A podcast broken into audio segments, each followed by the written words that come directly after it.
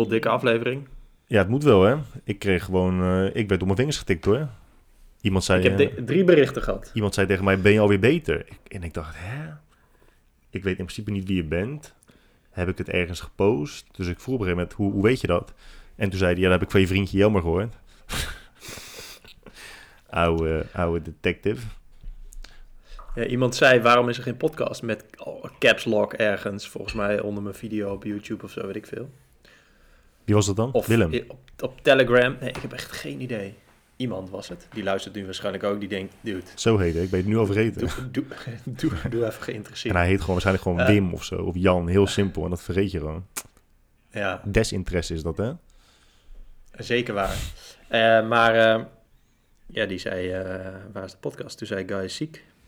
Ja, Altijd man. van je afschuiven, hè? dat is goed. Dat is altijd het beste. Ja, ik was echt ziek, man. Maar ik had gelukkig geen, geen corona. Voor de derde keer coronatest. Inmiddels zijn mijn neusgaten gewoon ehm, op allerlei plekken gepenetreerd. Maar het is niet, eh, Nice. je gaat er niet aan wennen. Het is niet iets waar je aan gaat wennen. Nou, ik zie soms eh, mensen iedere dag in een ijsbad. die zeggen dat je daar ook aan gaat wennen. Dus ik kan me voorstellen dat je iedere ochtend... Nou, ik weet niet. Ja, dat, maar dat geloof ik. En een je- ijsbad, want daar, eh, daar sterft je ziel letterlijk van af. Dus ik geloof wel dat je daar op een gegeven moment eh, immuun voor wordt. Omdat je gewoon niks meer om je heen voelt. Ja, maar zou dat niet zo zijn dat je als je iedere ochtend zo'n watten, wattenstaafje in je neus zou moeten hebben? Ja, dat is wel te weinig, man. Maar ik snap ook niet waarom ze het een wattenstaafje noemen. Het is nog geen wattenstaafje, hè? Het is echt zo'n heel flexibel stuk plastic. Weet je zeker dat je bij de GGD was? Jazeker. Met, met een, ze gaan, met een, eh, ze gaan met, een, met een wattenstaafje in je keel, toch? Maar ze gaan niet gewoon met een regulier wattenstaafje in je neus. Wattenstaafje is toch veel te dik? Ja, ik heb geen idee. Volgens mij is het wattenstaafje, maar dan heel erg lang. Is dat zo? En die gaat eerst in je keel en dan in je neus. Heb je ook al de anustest gedaan? Die zijn er nu ook, hè? Je hebt toch Ja, re- regel- regelmatig, maar niet bij de GGD. Dat is wel, dat is wel kut. Ik heb het één keer laten doen, maar dan moeten ze er met een vuist in. Dat is wel echt... eh Spittig, hoor. Heb je niet... Heb je niet... Die, bij, die, bij die locatie achter het station, Ja. toch? Dat is echt wel heftig, ja. Dat is iets minder prettig. Mm. Ik heb wel blaastest gedaan, maar dat heb ik al een keer verteld. En eh, in Zuid-Afrika doen ze hem gewoon alleen in je keel en niet in je neus. Toen zei die gast echt lachend, nee, nee, dat doen wij hier niet. Toen dacht ik, oké, nou, zal wel. Ja, er is ook echt totaal geen, geen, geen uniformiteit zit daarin. Geen eh, consistentie. Ik haat dat ding in je neus, man. Brrr, als ik eraan denk, krijg ik gewoon al rillingen. Krijg ik al rillingen Maar wat had je wel dan? Eh, ik weet niet wat ik had. Ik denk dat ik gewoon een, eh, een licht griepje had. Ik ben nog steeds een beetje hoesterig. Maar ik was gewoon, ja, gewoon, gewoon onwel, Jan de Boer. Gewoon echt een, een gevoel van gebrek aan welzijn. Onbehagen. Een onbehagen, onbehagen gevoel. Was, was, Onder, onder een kleedje op de bank liggen zweten. ja, dat, dat had ik. Dan weet je, koud, warm, koud, warm. Dat was gewoon, het was niet, eh, dat was niet prettig. Dat was niet, en koppijn, vooral heel erg koppijn. Maar ik ben er weer. Ik ben weer scherp. Ik, ik, ja, ik ben gewoon klaar ervoor, man. Ik zit, ik zit ready. Mijn crypto staat We hebben- klaar. Alles We staat hebben, klaar. we hebben een weer, weer... Ik heb het idee dat wij iedere keer opnemen op een dag... dat er net eventjes een, eh, een klein raketje eh, af is geschoten in de cryptowereld. Is dat zo? Dat betekent dat, we in een, dat er een patroon is. Hè? Dat er gewoon heel vaak een raket is. En dat mensen dus gewoon moeten kopen. Ik merk nu wel, Ja. eh, het is nog steeds niet de, de euforische fase van de cyclus waar we uiteindelijk in gaan zitten. Maar ik krijg nu gewoon. Ik, ik, ik- ik merk gewoon dat ik soms niet eens aan werken of andere dingen die ik wil doen toekom. Omdat ik iedereen te woord moet staan over crypto. Tenminste, moet niet, maar ik kies daarvoor. Maar dan word ik gewoon constant gebeld of geappt. Of via Instagram krijg ik DM's. En eh, ja, dan moet je natuurlijk zeggen: jongens, ik ben geen financieel adviseur, ik ben geen professional. Dit is geen financieel advies. Maar deze coins... Maar ik zou deze coins kopen en dan word je rijk. ja. Wil je het gelijk over nice, crypto hebben? Dus als, als, als de luisteraars... eh, nee, die luisteraars kunnen jou gewoon DM'en, toch? Als ze dat willen. Nou, ik stel het wel op prijs Ja, we- als, eh, als iemand, eh, als iemand in crypto gaat zitten, dat ze een van onze affiliate links gebruiken natuurlijk. Maar je ziet wel daardoor waarom mensen gewoon op de lange termijn geen geld verdienen.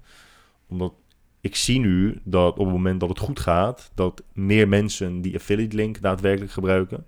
Maar dan zie je dus ook wat ze kopen. Want wat zij kopen, krijg ik dan echt een fucking fractie van een procent van. Echt, dat is, dat is niet eens meetbaar. Ehm, maar dan zie je dus als Doge 800% stijgt, dat mensen op dat moment instappen in Doge. En ja, het is, het is zo... Ja, maar andersom is ook waar, toch? Het stijgt ook omdat iedereen aan het instappen is. Ja, maar de vraag is, Instappen. maar je- de- de- het, het is zo contra-intuïtief, maar wel de beste manier om geld te verdienen. Dat als het een groene dag is, verkoop je. En als het een rode dag is, koop je. Maar je gevoel wil precies het tegenovergestelde doen. En je wilt Ja, op een opstijgende raket meeliften. Maar ja, die raket eh, die zit al, eh, die is al op 80 procent. Ah, nee, we gaan toch... eh, waar, waar staat die eh, op het moment van schrijven op? Doge. Vier... Nee, ik bedoel Bitcoin. Bitcoin staat op 45.394. US dollar. 45.400 ongeveer. Hij was even 48 vandaag. Werd vanochtend wakker met een heel mooi groen scherm. Het hoogste punt is geweest eh 48.199.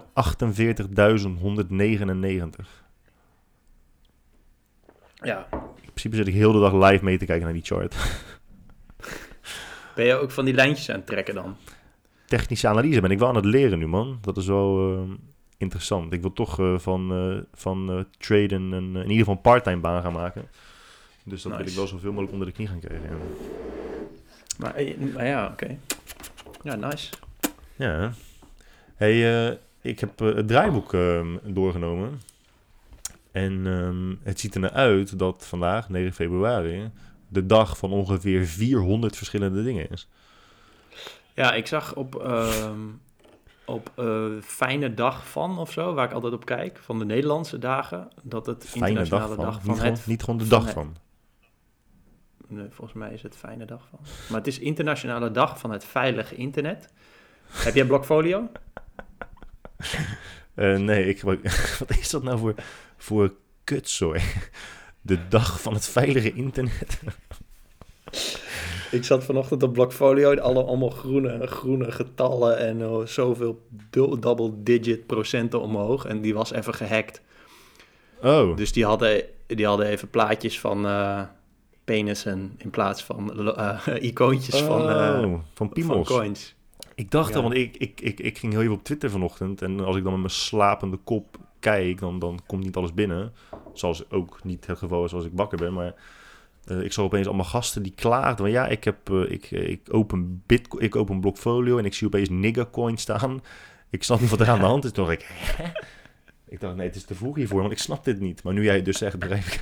Ethereum hadden ze daarin veranderd. Oh, echt? Oh, maar gewoon. Ja. Oh, oh, oh. En eh, ja, dus, het is best wel heftig. En het was ook knetter racistisch. En eh, ja, ja, gewoon, dat was echt niet, eh, echt niet top. Ja, wat ik dus niet wist, op, eh, op, op Twitter heb je natuurlijk al die, eh, die cartoon avatars, die eh, kikkers, die Pepe. Maar Ja. die Pepe is ook een racistische kikker, dat is ik helemaal niet. Ja, dat, ik, ik, ik vind het vooral altijd een hele grappige kikker. Maar kennelijk is het dus een hele racistische kikker. Omdat, om, ja, omdat die plaatjes die ik grappig vind hebben, ja, Niks met racisme te maken. dat zijn... Nee, maar dat, daar komt hij wel wat vandaan. Maar goed, het is dus Internationale Dag van het Veilige Internet. Toen dacht Top. ik, nou, dat vind ik een beetje karig. En 2 februari, nou, die kunnen we wel weggooien, want het was vorige week. Ja, ik vond het wel heel grappig. Wat? Wat er, wat er allemaal voor teksten op fijnedag.van.nl. Ja, maar dit is niet normaal. Staat- Ga je ze, ga je ze allemaal oplezen? Nee, nee, nee. Maar ik, ik wil een, stuk, een klein stukje voorlezen. Want voor, vorige week, 2 februari, was het Wereldwaterlandendag. Oh, daar vandaan, oké. Nou, en die tekst daaronder is...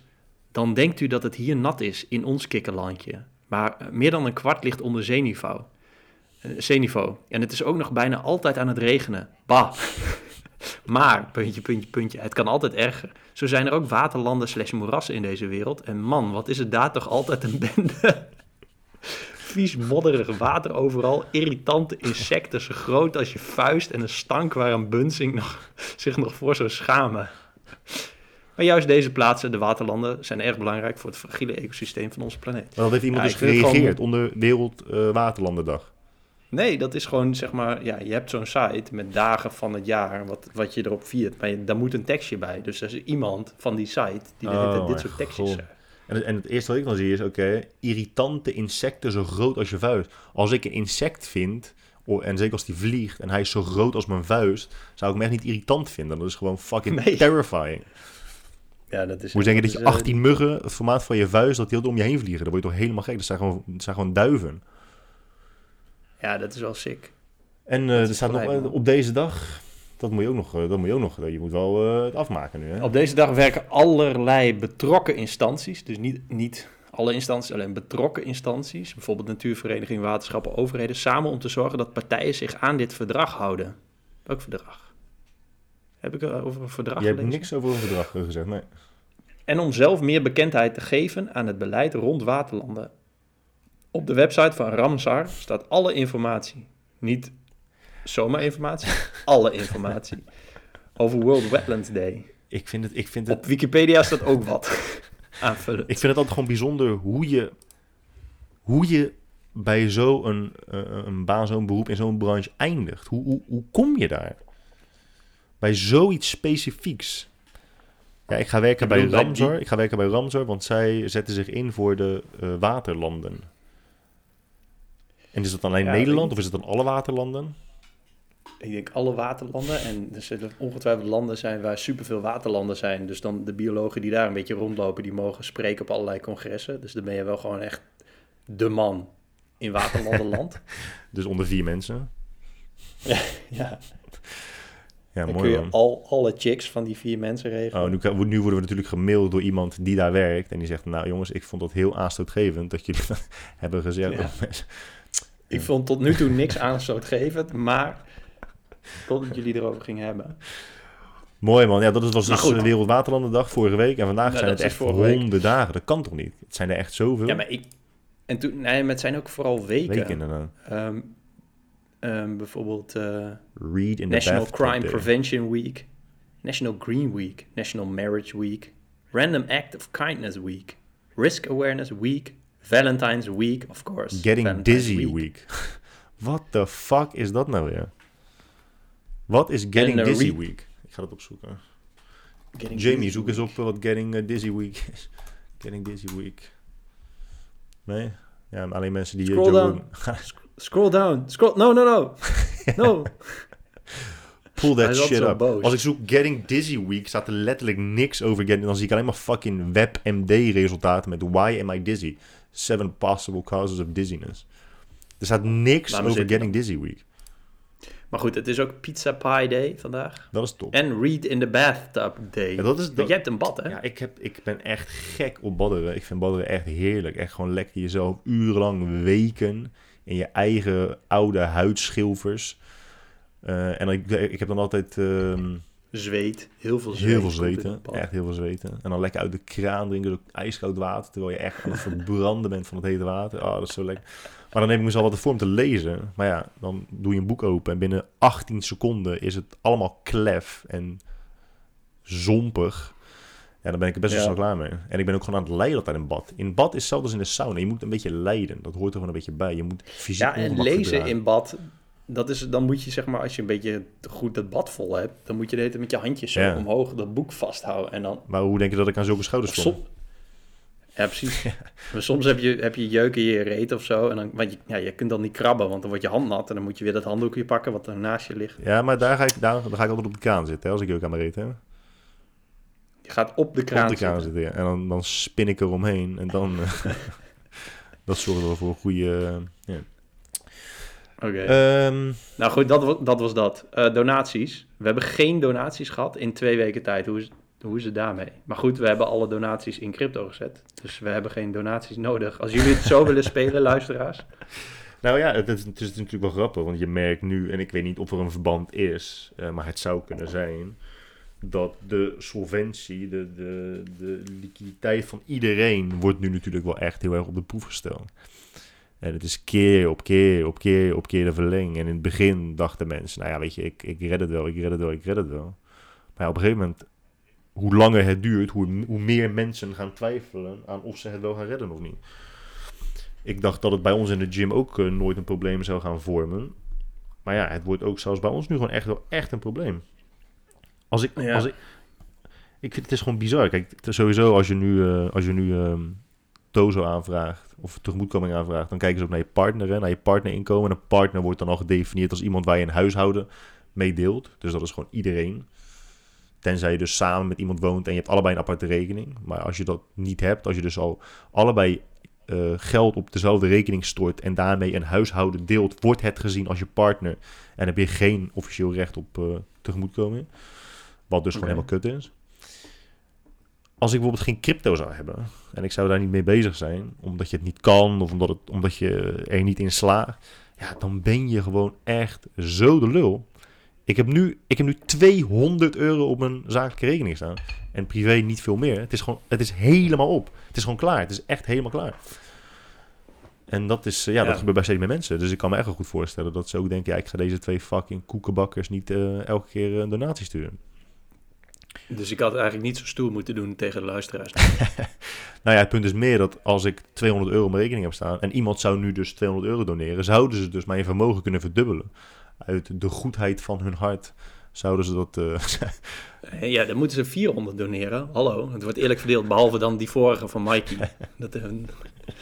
Ja, nee, maar het, ja, het, is wel echt gewoon kut, man. Maar ik vind het, ja, misschien ligt het aan ons. Misschien is onze podcast gewoon, uh, gewoon helemaal kut. Misschien is het gewoon helemaal, helemaal. Ik kreeg een berichtje van iemand. Ik had ooit een keer een podcast gedaan met die gasten van Petje Af. En dat zie je wel vaker. Dat is zo'n donatieplatform voor onder andere podcasts, maar ook blogs en zo. En die zei tegen mij van, joh, je hoor, ik, ik uh, hoorde je praten over Petje Af en ik heb je daar opgezocht. Maar je zit er niet meer op. Uh, hoe zit dat? En ja, dat vond ik wel interessant. Want die wilde dus echt dan naar Petje afgaan om te gaan doneren voor mijn podcast. Mijn oude podcast. Ja. Maar ja. Alleen voor jou? Ja, ik zei het, ja, maar dat was toen, toen ik zelf nog een podcast oh, had. Of tenminste. Um, die, heb, die heb ik nog steeds wel. Alleen ik neem geen nieuwe meer op. Maar die oude staat nog online. Die was hij aan het luisteren. Alleen uh, toen zei ik van ja, ga PNU uh, luisteren. Want... Uh, Um, en dan kun je daar misschien aan doneren als je dat vet vindt. Wow. En dat zou hij doen, maar hij moest nog wat afleveringen van mijn andere luisteren. Dus dat komt misschien nog, ooit. Dat zou mooi zijn, man. Laten we daar maar, maar op wachten. Ja, vertel man, wat is er, wat is er gebeurd de laatste weken? Want donaties krijgen we dus niet, dus dat kunnen we gewoon schrappen. Heb je je GME-stok en je, en je Bed Bath Beyond allemaal zo verkocht? Nokia, Dogecoin. Nee, die heb ik, die heb ik nog. GME. Heb je het echt Volgens mij heb ik 0, ja, ja, ja, zeker. Op hoeveel? Wat zeg op hoeveel, je? Op hoeveel dollar? Op uh, 140 en daarna nog eens een keer op 80. Oké, okay, want hij is nu 60, hè? Ja. maar, maar meer voor de lulz. Voor de lulz. Oké, okay, want hij gaat ook nooit meer omhoog, hè? Nee, dat weet ik. Daarom soort van, ja, ik ga het niet verkopen als hij op verlies staat. Dus dan ik zie het wel. Maar dit... dit Normaal uh, zou ik me daarin kunnen vinden. Alleen nu uh, weet je uh, nagenoeg met 100% zekerheid te zeggen... dat hij ook echt nooit meer in de buurt gaat komen van waar jij het hebt verkocht. Dus kan je maar beter gewoon pakken wat je nog hebt, hoor. Ja, dat zou ook wel zo zijn. Maar we, spreken elkaar over 20 jaar. oh, dat vind ik ook zo mooi inderdaad. Ik, ik, ik zal op Twitter Kijk, het is, Elon Musk was natuurlijk fucking Dogecoin aan het pumpen de tijd. Het is echt overduidelijk dat, dat de prijs van Doge gewoon voornamelijk door eerst door die groep en daarna door Elon Musk zo werd, uh, omhoog werd gepompt. En ja, ik denk dat hij daar nu wel mee gaat stoppen. Ik denk oprecht dat hij gewoon mensen um, van het idee, van het feit dat hij in bitcoin aan het investeren was, hij wilde ze daarvan afleiden. Dat denk ik oprecht. Dus dat hij, dat die ja. Dogecoin is gaan pompen. En ondertussen hebben ze natuurlijk anderhalf miljard in, uh, in uh, dingen gestopt, in bitcoin. Ik denk dat, dat hij nu ook zichzelf weghaalt uit, verwijdert uit het hele Dogecoin gebeuren en meer bitcoin gaat, uh, gaat promoten. Ja, zou super logisch zijn, toch? Ja, ja dat, dat dacht ik ook, maar dat zei ik tegen iemand op Twitter. En die zei, nee, nee, nee. Hij zei, wacht maar, wacht maar. You're full of shit, zei hij. Just wait. Die, maar die persoon had ook superveel Dogecoin. Heb jij dat nog dan? Ja, weet je wat het is? Ik had er 300.000 in 2014 of zo had ik gezegd, toch? 2016, 2015. En ik kan het gewoon echt niet meer vinden. Ik, ik, ik, denk dat ik het ooit heb verkocht, maar ik kan me dat gewoon echt niet meer, niet meer herinneren. En als ik dus die, uh, die wallet wil uh, uh, runnen, dan blijft die synchroniseren en het, het werkt gewoon niet. Dus ik, ja, okay. ik weet het niet, man. Ja, dat is. ik moet maar gewoon accepteren dat dat het is. Dus moet ik het maar doen met 300.000 300 bitcoin. Ja, precies. Nou ja.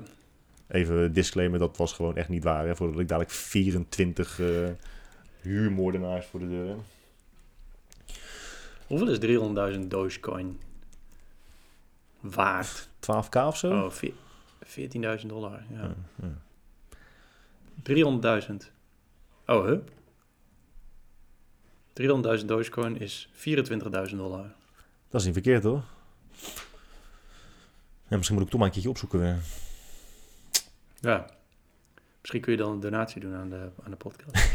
Ehm, maar nee, ja, die, die Musk heeft natuurlijk gewoon ge- gecheckt wat het doet als hij er de hele tijd over aan het tweeten is. Want eerst had hij toch in zijn bio staan Doge en daarna Bitcoin. En dan ging hij toch gewoon kijken wat, wat het deed. Ik bedoel, als je, als, je, als je al de rijkste dude ter wereld bent met zoveel macht. Ja, dan ga je dat soort dingen toch, dan ga je zo toch trollen. Lij- Het lijkt mij. Ze hebben, nu ja, al, eh, ze hebben nu al 300 miljoen dollar winst op hun bitcoin eh, aankopen. hè? Ja, want hij ging, dat werd bekend en toen ging hij direct. 20% omhoog ongeveer. Ja, nice. Lekker man, 300 miljoen. Je zou het maar van je zak steken. Ik denk dat het niet past, man. Wel als je een bitcoin doet, want dan stop je het op je ledgertje. Heb jij, eh, Ah. denk je dat, wat- stel je voor, jij, jij verdient nu 10 milli, 10 miljoen. Ja. Zou je dan nog steeds ehm, dezelfde dingen doen waarmee je nu geld verdient als dat je nu doet? Ja, maar ik denk in een meer comfortabele omgeving. Zou je dan in Nederland blijven wonen of zou je naar het buitenland gaan? Ik denk dat ik eh, gewoon een mooie base zou bouwen of hebben in Nederland. En eh, veel meer op reis zou zijn. Dat zou ik doen. Dan zou je ook huizen kopen in het buitenland? Zou je daar ook echt willen verblijven langdurig? Of zou je dan weer gewoon eh, de nomad lifestyle? Nee, ik denk niet dat ik huizen zou kopen in het buitenland. Je geen hebben in de Kaapstad? een beetje... Oh ja, ja. Ja, Hoe heet Ja, die rijke wijk er ook alweer? wat zeg je? Hoe heet die rijke wijk ook alweer in eh Camps, Camps Bay? Bay? Ik heb daar een keer gekeken, want we zijn toen door die eh villa-wijken gereden en zo. Nou, dat is echt qua prijs. Volgens mij had je daar voor drie, vier ton had je echt gewoon dikke villa's al. Ja, maar nu is het nog goedkoper geworden. Dus het is echt wel best wel interessant eigenlijk. En Het is heb, je- echt interessant. heb je heel de dag bewaking, beveiliging voor de deur. Ja, en het is, ja, het is echt een mooie plek. De helft van het jaar in ieder geval. Zoals nu. Ja, dus dat is toch Ja, wel interessant, hè? is wel- Dat is toch wel interessant. En- Ja, dus ik ga door met zat stekken. Jij bent ook lekker bezig. Nee, eh, Mooi, man. ja, ja, ja. Ja, had ik maar, eh, hè? Had je maar drie jaar geleden naar me geluisterd. Ja. Ja. Ja, ik probeerde echt, ik een, probeerde echt wel misschien een eh carrière switch van te maken, hoor. Ja, dat zou mooi zijn, man. Ik eh I support it. Ik vind het vet. Ik vind het echt cool. Ja, het is, het is grappig, want ik had, gisteren was ik aan het appen met een eh, klant van mij die, eh, die zeer, zeer welvarend is. Maar dus bitcoin niet begrijpt. En je merkt gewoon dat heel veel mensen die bitcoin niet begrijpen tegen bitcoin zijn. Mensen die bitcoin wel... Ik, ik ken oprecht niemand die bitcoin echt begrijpt en tegen argumenten kan, verzinnen voor bitcoin of tegen bitcoin. Ehm, maar die zei... ehm, we hadden het daar dus even over. En die zei nou, ik blijf wel gewoon hard werken voor mijn geld hoor. Mensen onderschatten zo erg hoe, hoe mentaal belastend het is om hiermee bezig te zijn de hele dag. Zo. Gewoon even los van het feit dat je de hele dag achter je computer zit en naar charts moet kijken. Je bent, je bent dus letterlijk elke handeling die je verricht, elke handeling heeft direct invloed op je vermogen, op het geld dat je hebt. Of misschien gaat verliezen. Ja, het is fucking kut. Er zijn toch, het is gewoon altijd stress. Of je verkoopt te vroeg, of je verkoopt te laat, of je koopt te weinig, of je koopt te veel. Ja, is ook Ja, echt het zo. Is ook echt zo. Het, het is bijna nooit perfect. Tenzij je echt... Het is alleen perfect als je echt knetter veel winst hebt. En je verkoopt op de absolute top. En hij gaat daarna nooit meer omhoog. Ja, precies. Ja, ik, ik ken dus iemand die eh, ook heel veel, bit, heel veel bitcoin, weet ik niet of je dan spreekt van, eh, ja, in ieder geval niet een paar honderd bitcoin of zo, maar echt veel. En die ging eventjes op die piek van, een maand geleden, 40.000, die heel veel verkocht, dat hij ook zat, zeg maar, dat hij even vol, eh, vol in de stress was en dat hij even een paar uur moest mediteren, zeg maar, ook omdat hij die beslissing had genomen, omdat hij dacht dat het wel...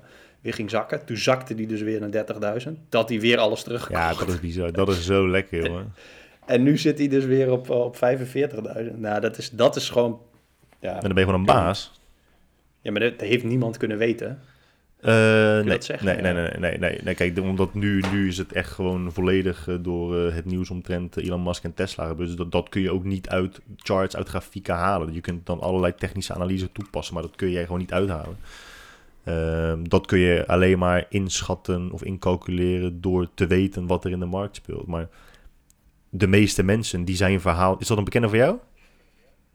Ja. De meeste mensen die zij een verhaal dan aan zouden horen, die zouden dan als reactie geven: Zo, dat is lekker verdiend. Of dat is lekker makkelijk verdiend. Gozer, je kan je echt niet voorstellen hoeveel stress daarbij komt kijken. hè. Dat je, Ja, de, ja.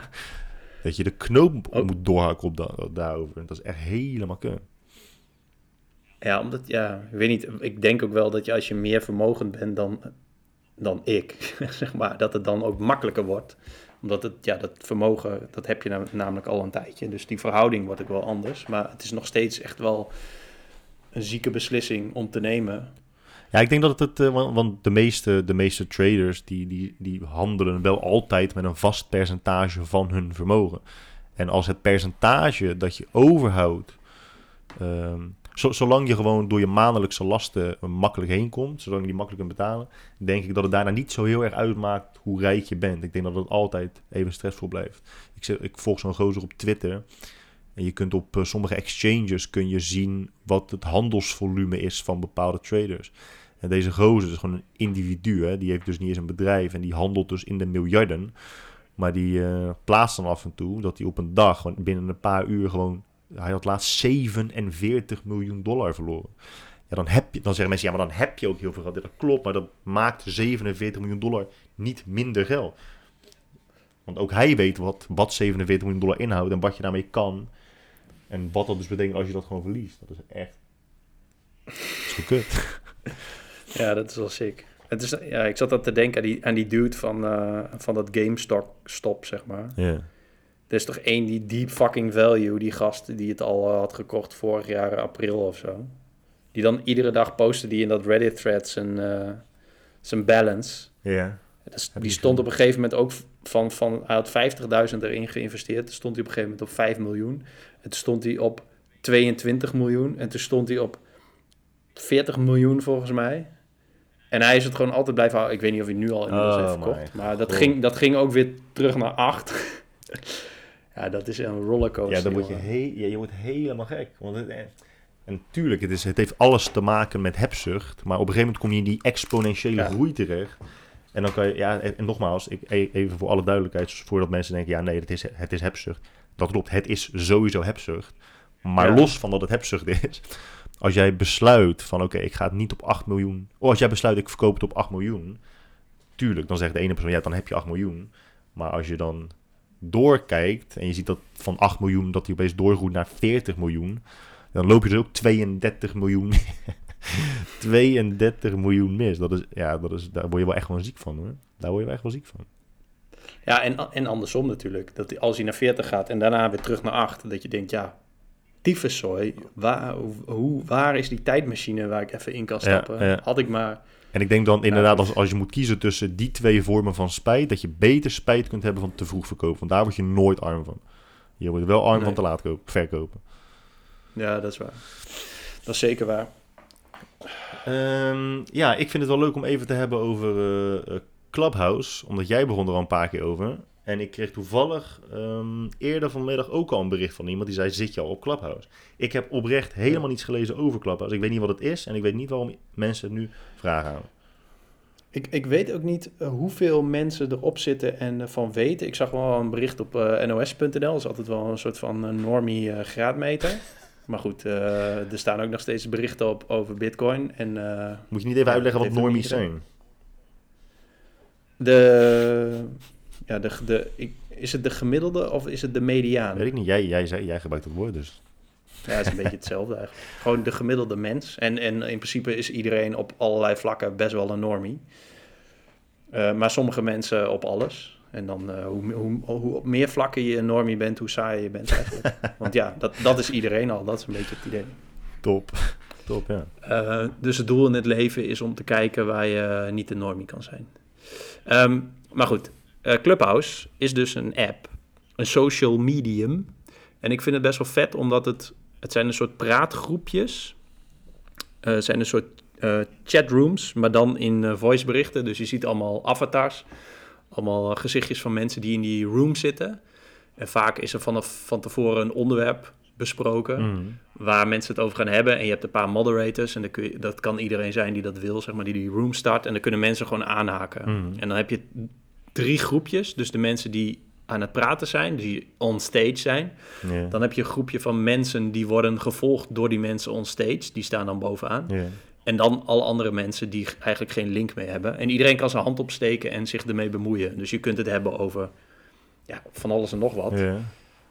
Eh, over politiek, over fitness, over eh, crypto zie ik vaak dingen, over van alles en nog wat. Dat is wel grappig. Maar is het, is het Ehm. video of is het gewoon tekstchat?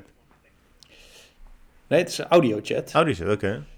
Ja, dus eh, je, je zet het aan en je zit dus eigenlijk midden in een gesprek, maar soms staat er dus een titel boven. Bijvoorbeeld eh, gaat, cryp- eh, gaat bitcoin naar de 60.000 dollar, ik noem maar iets. Heel oké. En dan hebben ze het waarschijnlijk daarover. Maar het kan ook best zijn dat er... Ik zat bijvoorbeeld eergisteren in een groep die heet eh, Blote Billenfabriek. En dat is dan gewoon mensen die elkaar een beetje vaag kennen. Een beetje van online of in het echt ook. En die, ja, dat, dat is alsof je in een hostel eh, aan een tafel zit te lullen met mensen. Of bij een kampvuur, zeg maar. Ik vind het wel heel tof. altijd, zeg maar... Ja, het is echt heel leuk. Alleen het nadeel is natuurlijk dat, dat het al, al lang is besmet met LinkedIn. Dus dat iedereen in zijn bio heeft staan dat hij een, Oh. een inspirator en Oh. motivator is. En dat heel veel van die, van die ruimtes gaan over hoe je geld kunt verdienen met Clubhouse. En hoe je je Oh, onderneming, onderneming naar six figure kan tillen. En, Waarom En- besmetten mensen alles gelijk altijd, hè? en dat in alle groepen die 's ochtends zijn, gaan mensen praten over hun ochtendroutine. Nou, als je ergens bloedkak van wil krijgen. ik zat dus gisteren in een groep van een vrouw die, die, eh, die was aan het woord en die zei: Ja, ik eet, eh, ik, ik eet 's ochtends fruit, maar fruit eh, drijft vocht af. Dus ik, ik drink dan ook een halve liter eh, water. En toen kwam er een dude aan het woord en die was gestopt met krachttraining omdat zijn spieren daar heel kort van werden. Oh, mijn En- god. En, en de, de vibe is dat mensen dat heel inspirerend vinden en elkaar de hele tijd gaan bedanken voor, hun, voor sharing, zeg maar. Oh, bedankt voor delen, echt een goede tip en zo. maar eh, ik, had, ik had het hier gisteren toevallig met Jenny over en eh, zij was een beetje aan het, aan het, aan het opzoeken over eh, autisme, waar ik onlangs mee ge- eh, gediagnosticeerd ben. Want ja, dat kan ik ook wel vertellen, want het staat ook gewoon op mijn blog. Alleen, dus daar vertelt iemand dat een verhaal van eh, dat, dat, dat hij soms hartkloppingen krijgt van, van eh, de domheid van mensen. maar ik had letterlijk die ochtend dat gevoel dat ik aan het luisteren was en zo, mijn hartslag zo hard omhoog ging dat ik dacht van hoe, hoe kunnen mensen zo niet weten waar, waar ze wel en niet verstand van hebben? Toen zei ik tegen haar van ja, dat, dat heb ik ook. Dit is letterlijk wat er met mij gebeurt. Mijn hartslag wordt hoog. Ik ga sneller ademen, zeg maar. Ik krijg het fucking warm als ik zoiets luister. Ik denk gewoon de, de stuitende domheid. maar ja, Maar ik ben altijd bang dat, dat er dan ook mensen zijn die op die manier naar ons luisteren.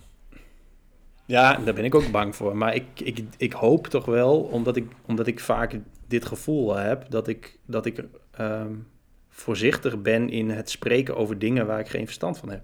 Sommige dingen, ja, ik, ik weet gewoon, ik weet dingen van vliegtickets, ik weet dingen van planten, En thee, oolong thee. ik, en oolong thee en fitness. Nee, ja, ik weet een beetje over, over krachttraining en, en voedselgedrag en zo en hoe dat zit.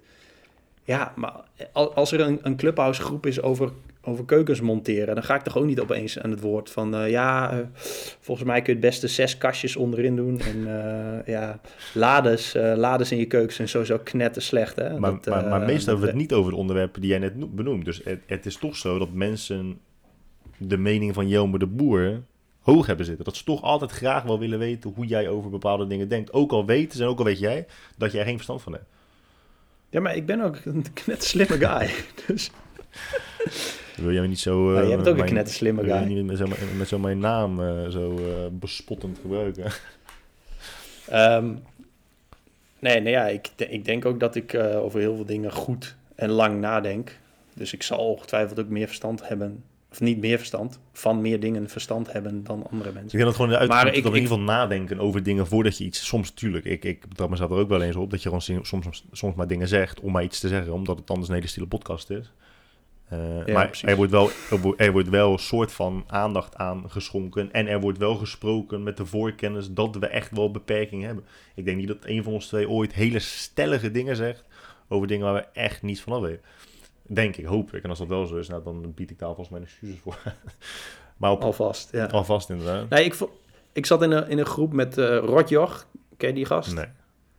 Die is bekend van 101 Bars. Dat is een eh, online eh, videoplatform van BNN... waarop rappers komen freestylen en weet ik veel, hun demo's en van alles en nog wat droppen. Is ook, ook allemaal zo En dat is gevoelig. Die namen van hiphoppers. Maar goed, ga weg. Ja, maar dat is, en dat is knetter populair, sta, bestaat al vet lang. En dat, wordt, dat is e- een van de best bekeken eh, programma's eigenlijk van de NPO. Eh, of van de NPO, van, de, van BNN. Ja. Volgens mij is het van BNN. Maar die gast, dat is niet, eh, eh, niet het meest heldere licht, vind ik. Maar Ja. hij, zei, hij zei wel iets slims. Hij zei van ja, maar omdat ik het ben...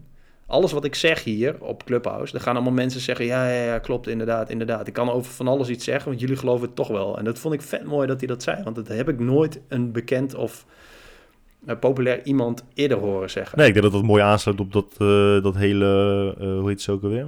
Famke Wie was dat nou? Toen met dat, met dat COVID. Van, van, het Fam- Oh, Duitse Kroes. Nee, Famke Jansen was het toch? Hoe heet ze ook alweer? Chantal Jansen. Nee, die chick die dan echt, echt de domste, de domste dingen op tv zei over, eh, over eh, corona. En dat ze ook zei dat ze er niet meer achter stond en zo. Dat ze niet meer, eh, niet meer ging luisteren naar de regels. Oh, Famke Louise. Famke Louise, sorry. Ja. Femke Louise. Femke Louise. Maar dat, dat sluit daarop aan, inderdaad. Het, en daarom werd zij op het matje geroepen. Want, want heel, veel van, heel veel bekende Nederlanders snappen niet hoeveel verantwoordelijkheid het met zich meebrengt. als er hele grote groepen mensen zijn, alles van je aannemen. Ook al, je, ook heb je er echt totaal geen kaas van gereden. Je kunt gewoon niet zeggen en mensen nemen dat van je aan. en volgen jou omdat je jou bent. Dat is best veel verantwoordelijkheid hoor. Ja, ik, ik, ik vind dat dat is een lastige kwestie, omdat je hebt er eigenlijk niet om gevraagd. Alleen het, in, in Nederland leven we gewoon in een wereld waar, waar, ja, gewoon de hele wereld is dat natuurlijk. Als je bekend bent, dan vinden je mensen je mening belangrijk. Maar, Maar hoezo vind je dat je daar niet om hebt gevraagd? Want je, je, streeft naar, naar, naar, naar roem, je streeft naar bekendheid. Je weet wat daarbij komt kijken, toch? Dus dat accepteer je op het moment dat je dat pad gaat bewandelen. Je kunt niet selectief zijn en zeggen, ja, dit wil ik niet en dit wil ik wel. Het nee, is- nou, maar wat ik vind is dat, dat de, de stuitende domheid, dat dat gewoon veel, veel meer ehm, moet worden bestraft of zo, op wat voor manier dan ook. Of in ieder geval moet worden, ehm, eh, hoe zeg je dat? Tegen, dat daar tegen ingegaan moet worden. Ja, dan krijg je weer dat mensen Maar- gaan censureren. Dat, daar zijn ook weer mensen op tegen. Nee, nou, maar ja, ik, ik zat toen in die, ik zat in die groep te luisteren. Toen dacht ik, ja, moet ik nou mijn hand opsteken en tegen die dude zeggen van, gozer, met je korte spieren. Ja, maar dat helpt, dat helpt ook niet. Maar ja, het slaat nergens op. En dan, en dan gaan mensen op zijn profiel kijken. En dan eh, weet ik veel, dan heeft hij superveel volgers. Of misschien wel zo'n vinkje dat hij eh, verified... eh, Kan dat ook op. Clubhouse? Nee, maar je kunt dan doorkijken naar iemands Instagram profiel. Ja, en dan denken mensen waarschijnlijk, oh, hij is, hij is personal trainer en hij heeft drie diploma's in een of andere wazige opleiding. En hij heeft 6000 volgers. Oh, dat zal wel, het zal wel kloppen. En dan vervolgens staat, zitten er weer drie mensen op een verjaardag te vertellen over korte spieren en stoppen met krachttraining. Maar even, even eh, omdat ik het nog steeds, ik begrijp het eh, voor 80% denk ik. Je hebt dan op Clubhouse heb jij eh, zeg maar duizend volgers. Bij wijze van. Ehm, jij kunt dan zelf kiezen met wie je in gesprek gaat. En al je volgers krijgen dan een notificatie dat jij in gesprek gaat met iemand. Ja, volgens mij kun je dat wel aan of uitzetten. Maar ik ging dus bijvoorbeeld met eh, Jasper, mijn broertje, opende ik een, eh, een, eh, een room. En dan kun je een onderwerp aangeven. En ons onderwerp was eh, postzegels, plinten en watervogels, volgens mij. Zoiets. Omdat wij gewoon zin hadden om over niks te praten.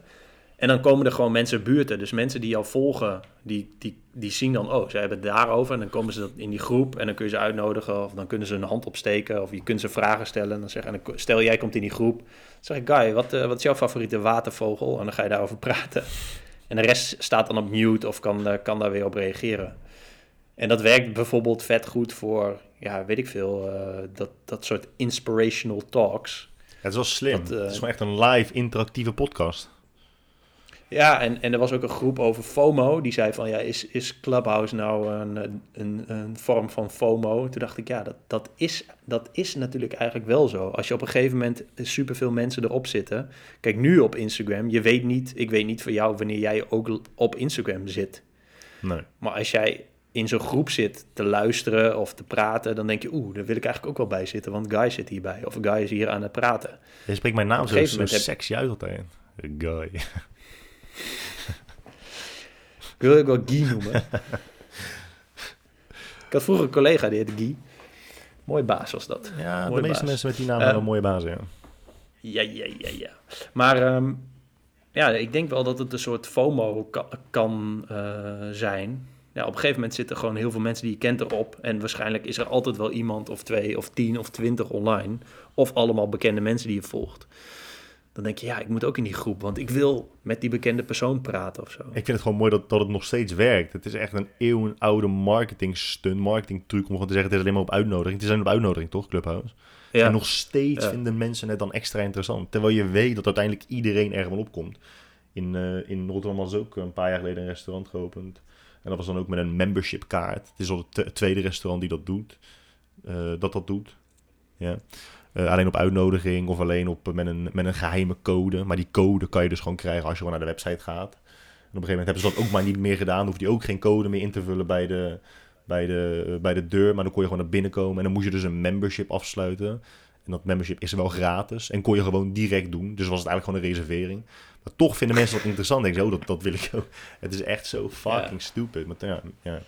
het is echt, echt een, een truc inderdaad. maar ik vind de clubhuis wel, wel leuk. Maar het is dan wel zonde dat juist omdat het... Want iedereen heeft een beperkt aantal invites die ze kunnen versturen, of niet? Ja, maar laatst was er dus een bericht van... Oh, we zien dat er, dat er best wel groei is in Nederland. Hier heb je nog drie invites. En het kan denk ik ook wel zo zijn als als jij... Heb je al een account aangemaakt? Of geprobeerd aan te Nee, want jij wil heel graag dat ik erop zit. Maar ik heb niet eens een fucking account. Ik heb niet eens een invite van jou. Nee, maar als je, als je een account aanmaakt en jij staat in mijn contactenlijst... Hmm. dan krijg ik een berichtje met... eh Guy eh, heeft zich aangemeld. Kun je- jij kunt hem toelaten. Oké. Dus dat kun je sowieso al doen. Maar vind jij niet Dus dat je... iedereen die luistert... Sorry? Wat? Vind jij niet dat je... Ik zei i- Oké, jij mag eerst. Wat een kut, Jij mag eerst. Eh, dus alle mensen die luisteren waarvan zij weten dat ik hun nummer in mijn telefoon heb, heeft, heb staan, die graag Clubhouse willen, volgens mij kunnen die, zij die gewoon aanmelden en dan krijg ik een bericht. Oké, nu Oké. ben jij. Yes. Eh, shit, wat wil ik nou zeggen? Godverdomme. oh ja, vind je niet dat je, dat je ehm, blootstelling aan social media sowieso al heel hoog is elke dag? Ik, ik, net als jij hou ik me echt wel veel minder bezig met social media. Maar wat ik dan nu dus bijvoorbeeld merk, omdat ik bewust mm, nou ja, niet meer bezig ben met Facebook, gewoon echt 0,0 eigenlijk. Ik ben eh, sowieso niet bezig met, eh, of nagenoeg niet bezig met eh, Instagram. Ehm, maar wat er dan gebeurt, is dat mijn social media potje, mijn social media emmetje is opeens leeg. En wat doe ik dan? Ja. Nu zit ik echt zo fucking veel op Twitter. Ik zit zoveel op Twitter. Het is echt heel erg. Maar ik, ik durf wel gewoon te zeggen, en dat is, geen, dat is niet het rationaliseren van het gedrag. Het is gewoon zo. Dat de accounts die ik volg op Twitter op de lange termijn en ook op de korte termijn echt van heel veel meerwaarde zijn voor mijn ontwikkeling op bepaalde vlakken. Ehm, ik vind wat dat betreft Twitter echt wel veel meer leerzaam dan een Instagram en een eh, Facebook. Eh, Ja, want ik weet niet, je kunt, je, ik ook, je ja. kunt inderdaad de normies iets meer ehm, muten of zo. Je, je hebt daar minder, minder mee te maken. Maar ja, nog steeds, ik ben er echt, Ja. ik krijg zoveel notificaties. En ik heb sinds kort van een vriend van eh, Dex hebben we een iWatch eh, gehad. Nou, dan krijg ik daar ook heel de dag die notificaties op. Eh, Hoezo heb jij vrienden die jou een iWatch, iWatch geven? ja, we geven elkaar vaak wat dure cadeaus, man. Het is voor ons meer van, is het cadeau leuk? Dan is de prijs ook niet, ja, tot een bepaalde grens natuurlijk. Maar het is gewoon belangrijk dat het cadeau leuk is. Echt leuk is. En dan geven we wel vaak eh, met, eh, met verjaardagen of met kerst, geven we wel dat soort cadeautjes, ja. Nice man. ja. Dus, Ja, maar daar krijg ik dus ook heel de... Ja, je moet, moet nieuwe vrienden zoeken. dan krijg ik dus heel Maar- de dag eh, notificaties. Want ik denk, als er nu ook nog Clubhouse bij komt... Kun je het toch uitzetten gewoon? Ja, maar het is dus wel leerzaam. Ik heb er dus echt wel iets aan. Oh. Nou, wat, wat ik wel had, is dat ik... eh, ik had dus ook een lijstje gemaakt met shit die ik op een dag wel wil doen en niet wil doen. En die dingen die ik niet wil doen is dus eh, mail en social media en crypto checken. Volgens mij zei ik dat vorige keer ook al. Gaat best wel goed. Maar ja, nu eh Clubhouses zit ik weer... eh, heb ik een paar dagen echt een paar uur opgezeten.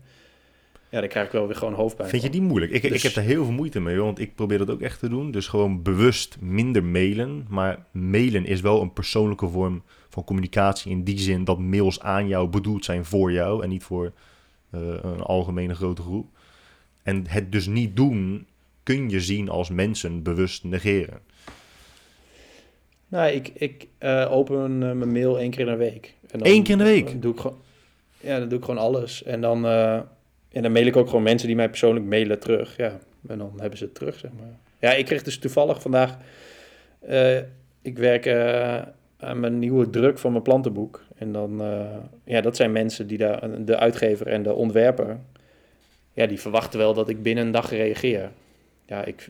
Ja, ik weet niet. Ik, weet, ik, ik, eh, ik ben al vet lang eh, niet echt meer eh, in mijn mailbox. Dus ik weet niet zo goed meer wat, wat normaal is. Één keer in de week is echt heel weinig hoor. Ik, er zijn mensen die gewoon heel de dag door hun mail checken en er dan ook nog eens direct op reageren als het een reactie vereist.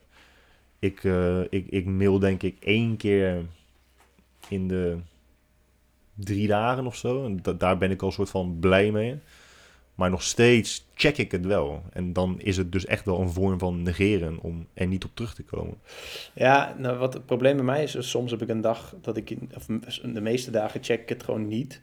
Maar ja, soms dan, weet ik veel, moet je ergens inloggen en dan krijg je die code in je mail. Of je moet even iets doen en dan staat het in je mail, weet je wel. Het is ook een soort archief. Ja, je kunt niet de dingen, de shit die erin staat, niet zien. Dus je weet eigenlijk inderdaad al dan eh, dat er een actie aan vasthangt. Als je, je ziet bijvoorbeeld aan de, aan, de, aan de titel van de mail of de afzender al dat je er eigenlijk iets mee moet doen. En je kunt dat, je can't unsee Ja, precies. Dat, dat vind ik wel kut.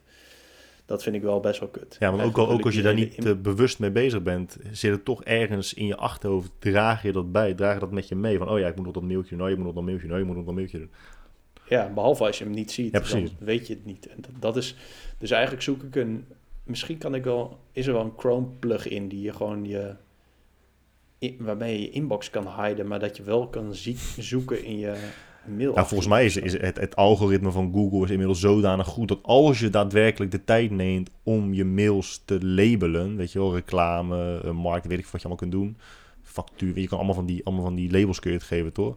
Als je dat vaak genoeg Ja. doet, dan wordt Google daar wel steeds beter in en doet, doet Google het zelf al. En krijg je dus, in, krijg je dus alle mails binnen eh, in de relevante mailboxen. En zie je dus uiteindelijk alleen nog maar mails in je inbox die je echt direct zou moeten beantwoorden. Ja, maar dat, dat heb, ik- heb ik ook wel. En dan op, opeens sta je weer op een e-maillijst of zo. Of krijg je een mailtje van een of andere software ding waar je drie jaar geleden voor hebt aangemeld. Dat ze nu een nieuwe versie hebben of zo. Zoiets, dat zal altijd wel blijven bestaan. Maar het meeste, zoals facturen of zo, die dan in mijn administratie moeten. Ja, dat wordt automatisch doorgestuurd en gearchiveerd. Dus die zie ik al niet. Oh, dat heb ik allemaal niet, man. Ik verwijder dus altijd alles gewoon. En eh, e- even nog één, nog één vraag over, eh, over Clubhouse voordat ik het verreed. Hoe, hoe, hoe eh, veel tijd vergt het? Ben je, is het een dagelijks iets dat je doet of is het één keer in de week? Nou, ik, ik, ben, ik heb een maand een account. En ik, had het al, ik wist al... Nee, nee. Maar ik wist al dat het best wel populair was in Oh, bepaalde niches. Ik, sorry, ik, ik, ik, Eh. ik, ik interpreteerde het verkeerd toen je zei ik heb een maand een account. Dacht ik dat je een account hebt afgesloten voor een maand. Maar je hebt inmiddels een maand lang een account. Ja. Ja, en in Nederland, ja, er was toen nog niet zoveel. Eh, ik had me ooit op die lijst gezet en op een gegeven moment kreeg ik van het zusje van Jenny, eh, die liet mij toe, want die had ook weer van iemand een account. En toen, ja, toen zat ik op die app, maar niemand in Nederland had die app, dus Is het een Nederlandse maker? Of nee, volgens mij gewoon Amerikaans. hoeveel volgers Maar, heb je nu eh, dan? Wat, wat is nu in Nederland veel volgers hebben? Ja, er zijn nu een paar in Nederlanders die, die twee, tot 2 tot 4000 volgers hebben. Ik heb volgens mij nu iets van 150 of zo. Eh, maar je ziet wel, wat, wat ik heel grappig vind. Wat ik heb in ieder geval, is dat ik op Instagram door de jaren heen heb je best wel veel mensen gevolgd. Maar op een gegeven moment ja, gaan ze gewoon dingen posten die gewoon niet interessant is. Terwijl je die mensen eh, ja, best wel mag of Ja. zo. Of je vindt best wel toffe mensen. En als je ze zou spreken op eh, ergens, dan heb je gewoon een leuk gesprek met ze. En je kunt waarschijnlijk ook wel een biertje met ze drinken. Maar wat ze online doen is best wel kut. En ik denk dat mensen dat bij mij ook wel hebben. Dus nu zie je dat je gewoon mensen gaat volgen. En andersom ook. Die je, van die mensen, zeg maar. Van, van vier jaar geleden of zo. Van drie jaar geleden. Dat je denkt, oh ja, wij zijn eigenlijk wel gewoon matties. Maar Spreek elkaar alleen we zien, elkaar in het echte, we zien elkaar in het echte leven nooit. En op social media hebben we elkaar ook al ontvolgd. Eh, ik denk dat het best een leuk dat idee is, man. Ook voor, de, ook voor de podcast denk ik dat het echt wel eh, een leuke extra invulling kan geven. Ja, Jasper eh, die zei al van, eh, ja, ga, ga een keer een podcast op, op Clubhouse doen. Want dan kunnen mensen gewoon aanhaken en vragen stellen. En dan kunnen ze op stage en dan kunnen ze daarna weer oprotten. Of dan gaat het in één keer ergens anders over Ja. of zo. Ja, ik, Dat lijkt- ik, ga- dat ik ga het, cool. ik ga het direct even downloaden. Direct. Direct. Ja, dus dat is... eh, ja, ik vind het een leuke app, man. En eh, eh, het is vooral leuk voor mensen die niet gehinderd zijn door enige zelfkennis. Dus die maar echt maar blijven blaten. Je hebt, je, hebt, je hebt natuurlijk ook heel veel van die spirituele coaches die... Ja, dat is echt het perfecte platform ervoor. En, en dan komen al die labiele mensen die... eh, waar zij op predatoren, predatoren komen daar natuurlijk ook bij. Ja, wat ik, eh, wat ik nog eh, wilde zeggen, want ik vond het interessant dat je, daarover, eh, dat je daar iets over zei. Over, ja, dan hoor ik ze dus iets zeggen over fucking korte spieren. En dan denk ik, ja, moet ik daar dan iets van zeggen? Ik kreeg toevallig laatst van iemand een soortgelijke vraag. En die gebruikte even een heel simpel, een simpele analogie. Hij gebruikte een appel als voorbeeld. Van, je, wat doe je nou op het moment als je eh, een appel hebt en die appel is duidelijk groen, maar iemand anders zegt dat die appel rood is? Ga je dan de ander ervan proberen te overtuigen dat de appel eh, daadwerkelijk groen is? En even om te benadrukken, het is een overgesimplificeerd, voor, overgesimplificeerd voorbeeld, want eh, kleur is natuurlijk een redelijk, een redelijk objectief gegeven, los van mensen die kleurenblind zijn. Ehm, maar dat moet je maar even voor lief nemen nu. En toen zei ik ook tegen hem, het ligt er natuurlijk ook- aan of er andere mensen bij zijn. Want als er nog twintig mensen om je heen staan ehm, die meeluisteren naar jullie discussie over de kleur van de appel. eh, die mensen luisteren en die mensen lezen omdat ze het of niet zeker weten, of omdat ze eh, een kant willen kiezen. Dat is ongeveer hetzelfde. Eh, dus meestal discussieer je ook voor de mensen die meelezen of die meeluisteren. Ik denk dat wij dat heel veel hebben gehad in het begin met Facebook toen het over fitness ging. Als je dan discussieert met Ja. iemand, mijn domme fout was altijd: oké, jij denkt dit, ik moet jou overtuigen van het tegendeel, want wat jij zegt klopt niet. En ik stond er nooit bij stil dat het gewoon ging om de mensen die aan het meekijken of meeluisteren waren. Die waren eigenlijk uiteindelijk veel belangrijker. Dat waren van die fansitters, mensen die het nog niet precies wisten. En die staan ook over het algemeen meer open. Mensen die, die nog geen kant hebben gekozen, staan meer open voor, voor informatie van anderen.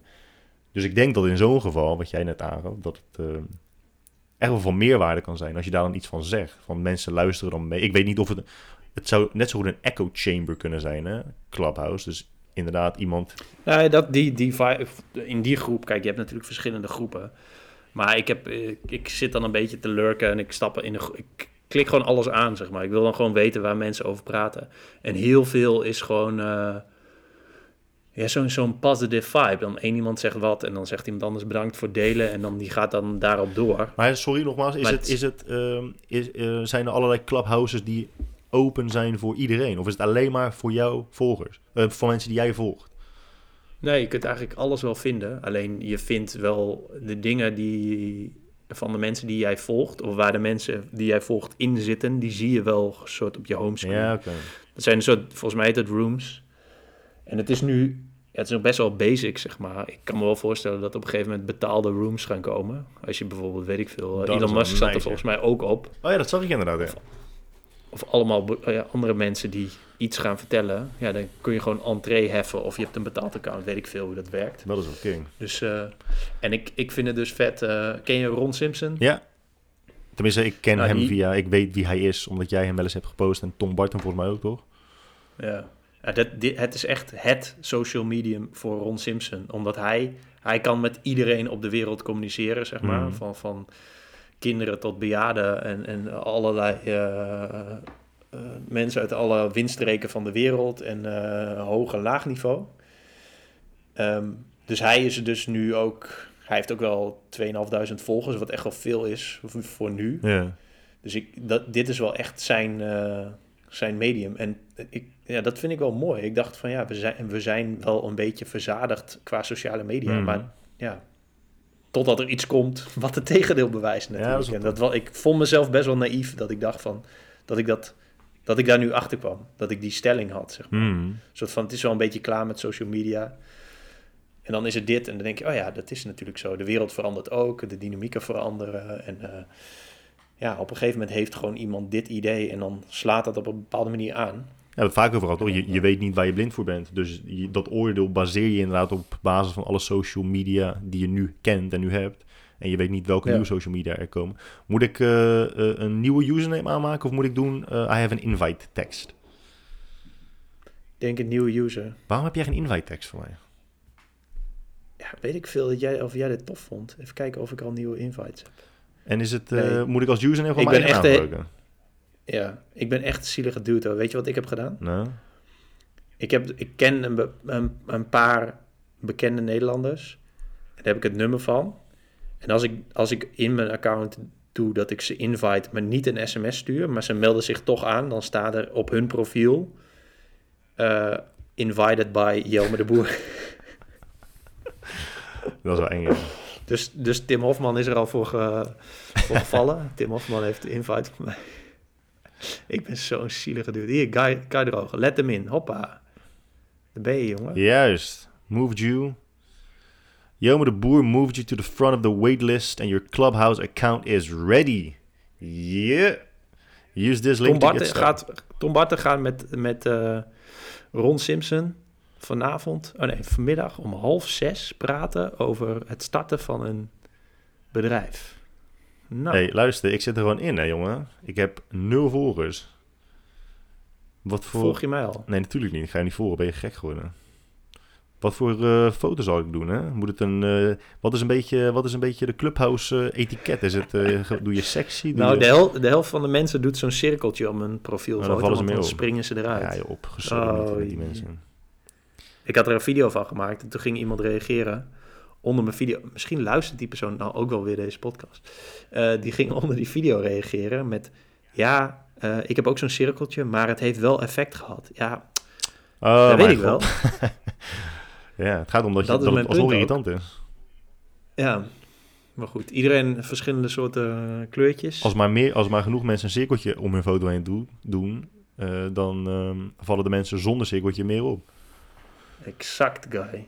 Ik heb jou ook in mijn bio staan. Hè? Ik zeg, ik, heb, ik podcast met Guy de Roog op peenuien.nl. Echt? Staat in mijn bio. Gruwelijk. Kijk eens. Maar jij moet denk ik inzetten dat jij eh, entrepreneur bent. Founder of multiple businesses. Je moet ook zeggen hoeveel bedrijven je op dit moment hebt. Je bent motivator, personal trainer. Met, en dan al je... Je bent, ook, ja, je bent natuurlijk ook CEO van een je van het blog? Certifi- certificering iets voor personal trainers. We hebben het natuurlijk eh, sowieso vaker over gehad, omdat je net zei dat mensen echt van alles, eh, alles zo inspirational vinden. We hebben het er vaak over gehad, hoor. Dat, eh, dat ook op Instagram, dat mensen vinden alles, mensen vinden tegenwoordig, oh mijn god, ik moet gelijk denken aan die video van die Dave Coggins. David Mensen- Goggins. Mensen vinden, mensen vinden gewoon echt alles wat niet compleet achterlijk is, vinden mensen al heel snel motiverend. Al- Maar het, is, maar het is echt bizar. Er was gewoon, ik weet gewoon met zekerheid te zeggen dat er een periode in het leven, als in ieder geval in mijn leven, dat als iemand tegen jou zei, eh, waar een wil is, is een weg, dat je dan dacht, oké, misschien moet je maar gewoon even een tijdje klep dicht houden. En nu is dat, e- nu is dat soort van inspirational voor mensen. Dat is echt een, een motivational quote. Waar een wil is, Ja. ja, dan denk ik, gozer, serieus. Oké, nou, ik eh, ga maar niet eh, direct beginnen met al mijn eh, interesses en zo. Dat is wel veel, man. Al die interesses. Holy shit. Wat heb jij gedaan? Zeker traveling, pregnancy, food and drink, dance. Ja, ja, exact die dingen inderdaad. Daar wil ik het nog Nee, ja, volgens- Oké. Over food and drinks. Nee, nee, nee. Traveling. Jij zei laatst Pregnancy. tegen mij, dat vond ik interessant, daar heb ik nog best wel veel over nagedacht. Jij zei dat eh, jij een, eh, een, een vriend hebt, eh, volgens mij is het Thomas. En dat je hem een hele goede vriend vond. Vriend van de show. vriend van de show, maar ook een vriend lu- van hij luistert alles. Ja, nou precies, dat was dus mijn punt. Je zei dat hij ook elke dag jouw vlog kijkt. En dat een van de redenen dat je hem, dus een van de redenen dat je hem dus een goede vriend vindt, is omdat hij dus zo betrokken is bij alle content die jij produceert en dat dus allemaal kijkt en, ehm, en dat jij dat heel erg tof vindt. Dan heb ik dus Mm, heb ik dus één vraag en ook een opmerking. Een, één vraag is, eh, als iemand dat niet doet, dus als iemand, eh, als een van jouw vrienden niet elke dag of heel vaak kijkt en leest wat jij produceert, maakt dat die persoon dan een slechte vriend, omdat jij denkt dat die persoon nog geen interesse heeft in wat jij doet? En de opmerking is dat ik dat ook heel erg, eh, in ik, dat ik dat namelijk wel heel erg had in het begin. Eh, veel van mijn vrienden luisteren niet naar deze podcast. Mijn partner luistert niet naar deze podcast.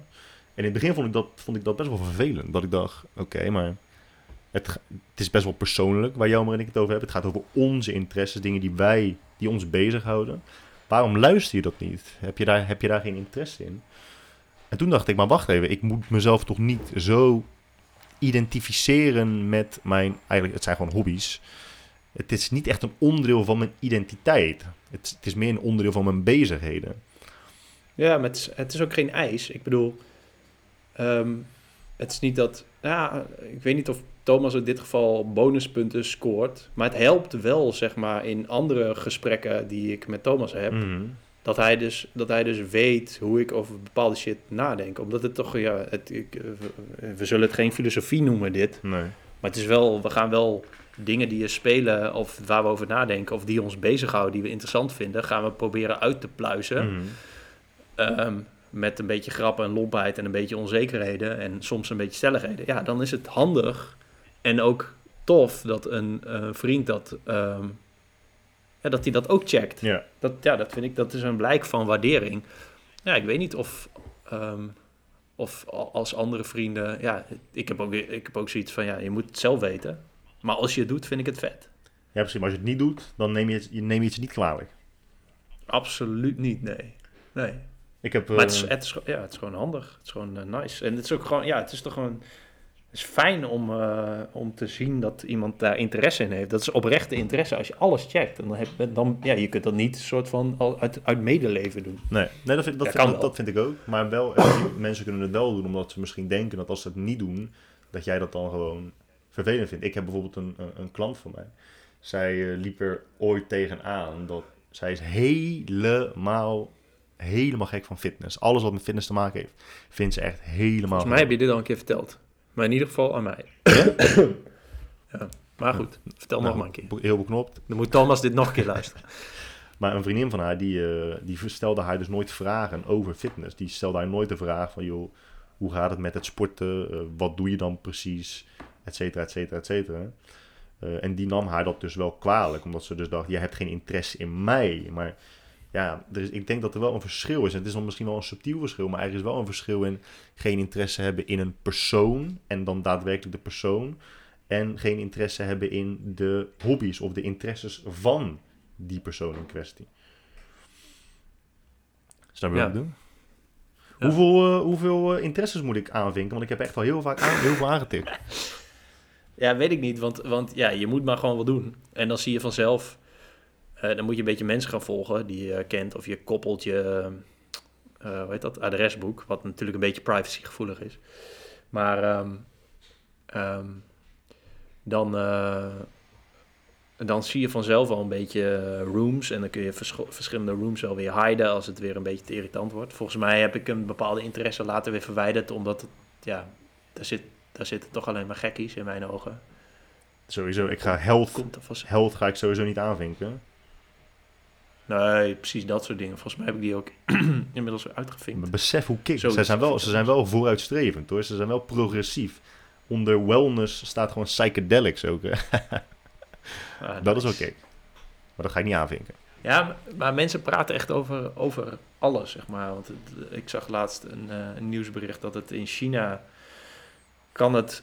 Je hebt natuurlijk VPN, hoe zit dat daar ook weer? Sommige apps zijn geblokt, maar deze niet. Of juist ook weer wel, maar met VPN kun je dan wel gewoon praten... omdat het audio is en dan kun je dat niet zo goed censureren of zo. Volgens mij was dat het verhaal. Maar het kan het ook mis hebben.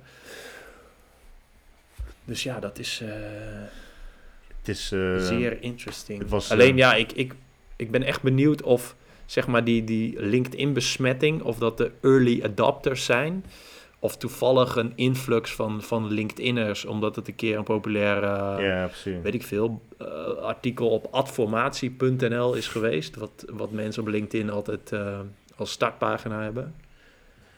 Startup uurtje, hè, zie ik nu. Oké. Je noemde net China. Start-up. Toen eh, die Jack Ma was toch een paar maanden gewoon van de aardbonen verdwenen. Ja, En nou, mijn vriendin is Chinese en haar, haar moeder woont ook gewoon in China.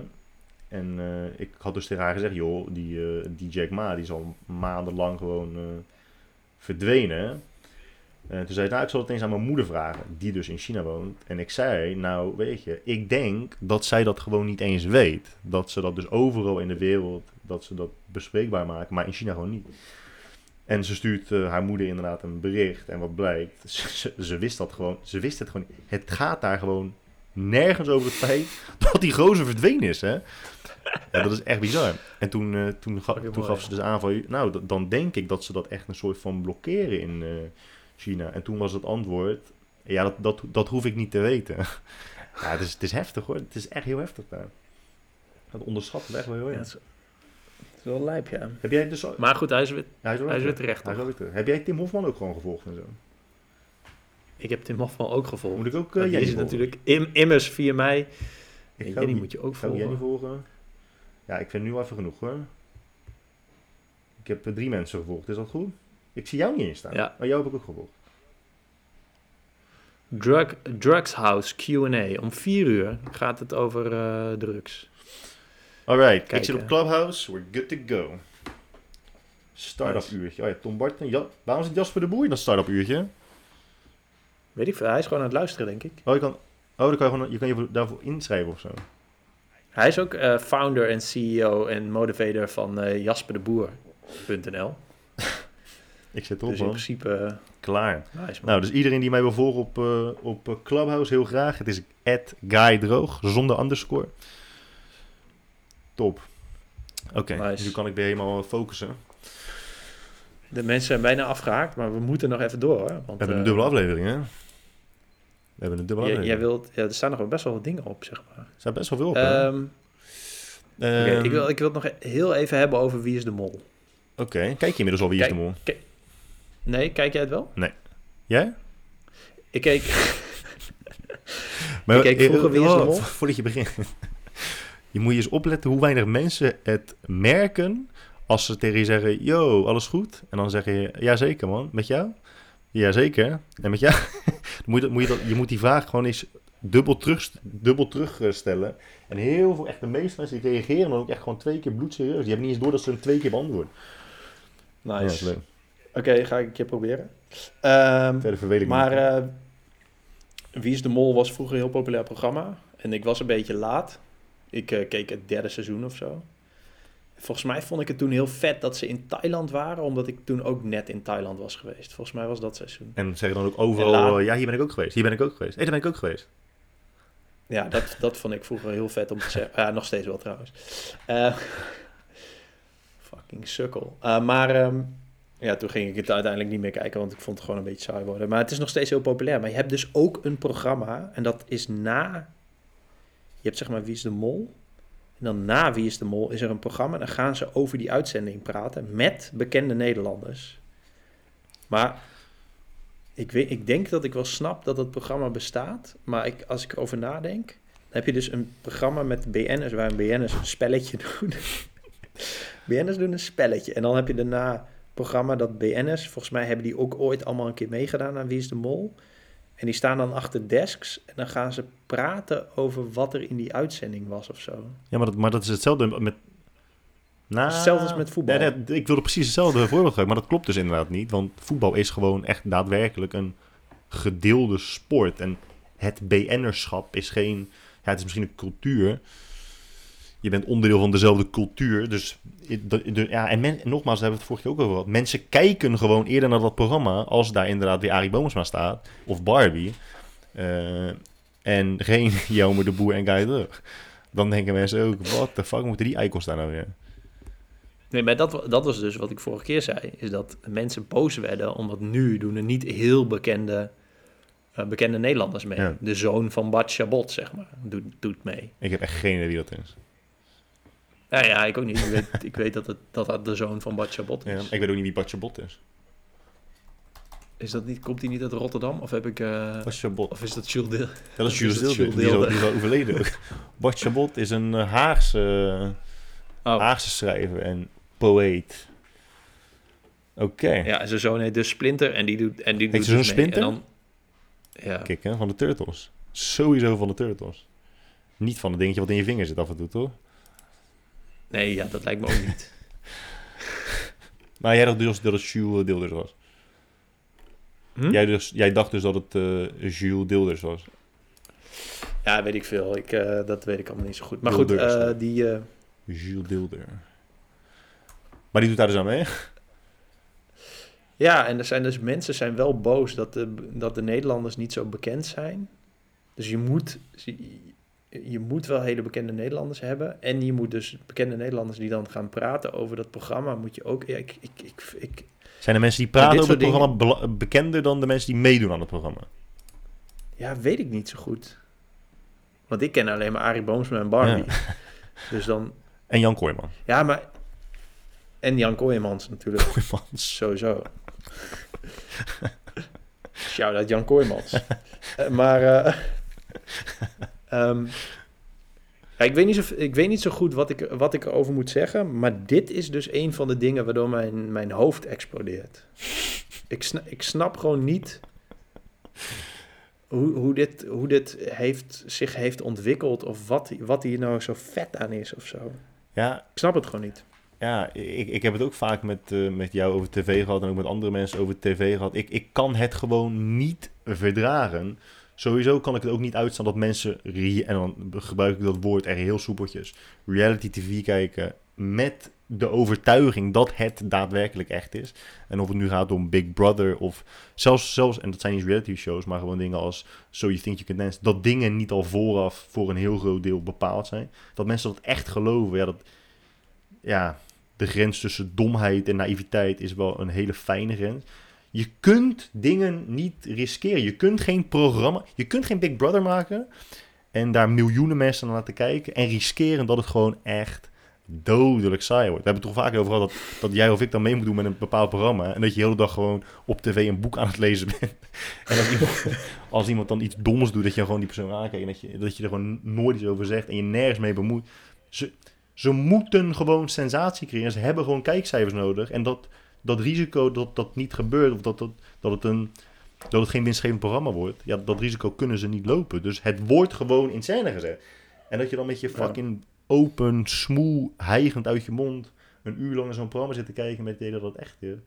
Ja, dat soort dingen kan ik ook allemaal echt niet hebben. Ik, ik, Ik, heb deze week, eergisteren volgens mij, zo, ik moet even de kalmeren. Truman, Truman Show gekeken. Ja, die, ja, oh, en wat hebben we nou gezegd? Waarom heb je Truman Show? Wat? Omdat die op trending stond. En je hebt toch gekeken. Wij hebben, Ja, misschien stond hij ja, op trending. wij hebben afgesproken dat je nooit iets zou kijken op trending. En hij stond op trending. Stond hij op Hij, trending? Waarom, maar waarom staat hij op trending? Want het is toch gewoon een oude film van Jim Carrey die in principe niet heel hoog gewaardeerd wordt. Of wordt hij wel hoog gewaardeerd? Weet ik niet. Maar ik vond hem ik wel... denk dat het eh, ik, vaak, vaak doen ze iets op trending als er bijvoorbeeld binnenkort iets nieuws uitkomt van een bepaalde acteur. Ehm, of, eh, ja, weet ik niet. Weet ik niet. Dat, dat is een van, de, een van de redenen dat het wel eens op Ja, maar het is, staan. het is wel... eh, ik, ik, ik ga... Want weet je wat het kut is van Netflix? Als ik iets zoek op Netflix, dan staat het er niet op. En dan krijg je altijd suggesties Ja, van iets wat to- totaal iets anders is. Dus ja, de manier waarop ik iets zoek op Netflix is gewoon pijltje naar rechts, pijltje naar beneden. Dat is, zo heb ik hem gevonden. Maar het kan echt best goed zijn dat hij op training Ja, stond. ja, ik kan me herinneren dat hij, eh, voor mij heb ik dat gisteren of eergisteren gezien, dat, dat, hij daar, eh, dat hij daarin stond. Hey, maar staat hij niet gewoon op trending omdat influencer Jelme de Boer hem heeft gekeken? Dat is ook een eh, hele, een hele reële optie. Ja. Ik vind het zo. Hey, ik dat vind- zou wel vet zijn als, net, als Netflix gaat samenwerken met influencers en ze weten welke accounts van influencers zijn, dat die hogere zwaarte krijgen in de trending. Hoge zwaard. Oh, Ja, ja, ja. We hebben de titel Dat van de is de titel podcast. de Ja. Maar eindelijk heb jij een keer een eh, titel, hè? God, Ja, wat ik dus altijd heel storend... En het is echt wel heel grappig dat je dat zei. Want gisteren... Ik, ik, ik betrapte mezelf op het idee... om andere mensen... dus gewoon onbekende mensen op social media... te vragen naar filmtips. En mensen doen dat natuurlijk constant... maar wij vinden iets van anderen om advies vragen. Wij vinden advies Ja. geven echt wel een kunst. Dat moet je echt wel kunnen. En je moet iemand ook echt kennen. Toen dacht ik, maar ik wist gewoon even niet wat voor film ik zou, eh, welke film ik wilde kijken. Toen dacht ik heel even, zou ik, zal ik het op Instagram vragen? Maar toen dacht ik, ja, als ik dat, als ik dat doe, dan krijg ik natuurlijk weer echt van die films dat je denkt, gozer, die heeft toch echt iedereen en zijn moeder al 23 keer gezien. Weet je, dan, dan zeg je, joh, heeft iemand een filmtip? En dan zeggen mensen, ja, heb je de Shawshank Redemption al gezien? Dan denk ik, dude, die heeft iedereen gezien. Behalve, Dat is, dat is letterlijk, ik denk dat dat de beste, nee, niet de beste, de normie tip is. Want dat is volgens mij nummer 1 op IMDb, toch? dat is eh één of twee op IMDb. Ja, hij wisselt elke keer af met The Godfather. Oh ja.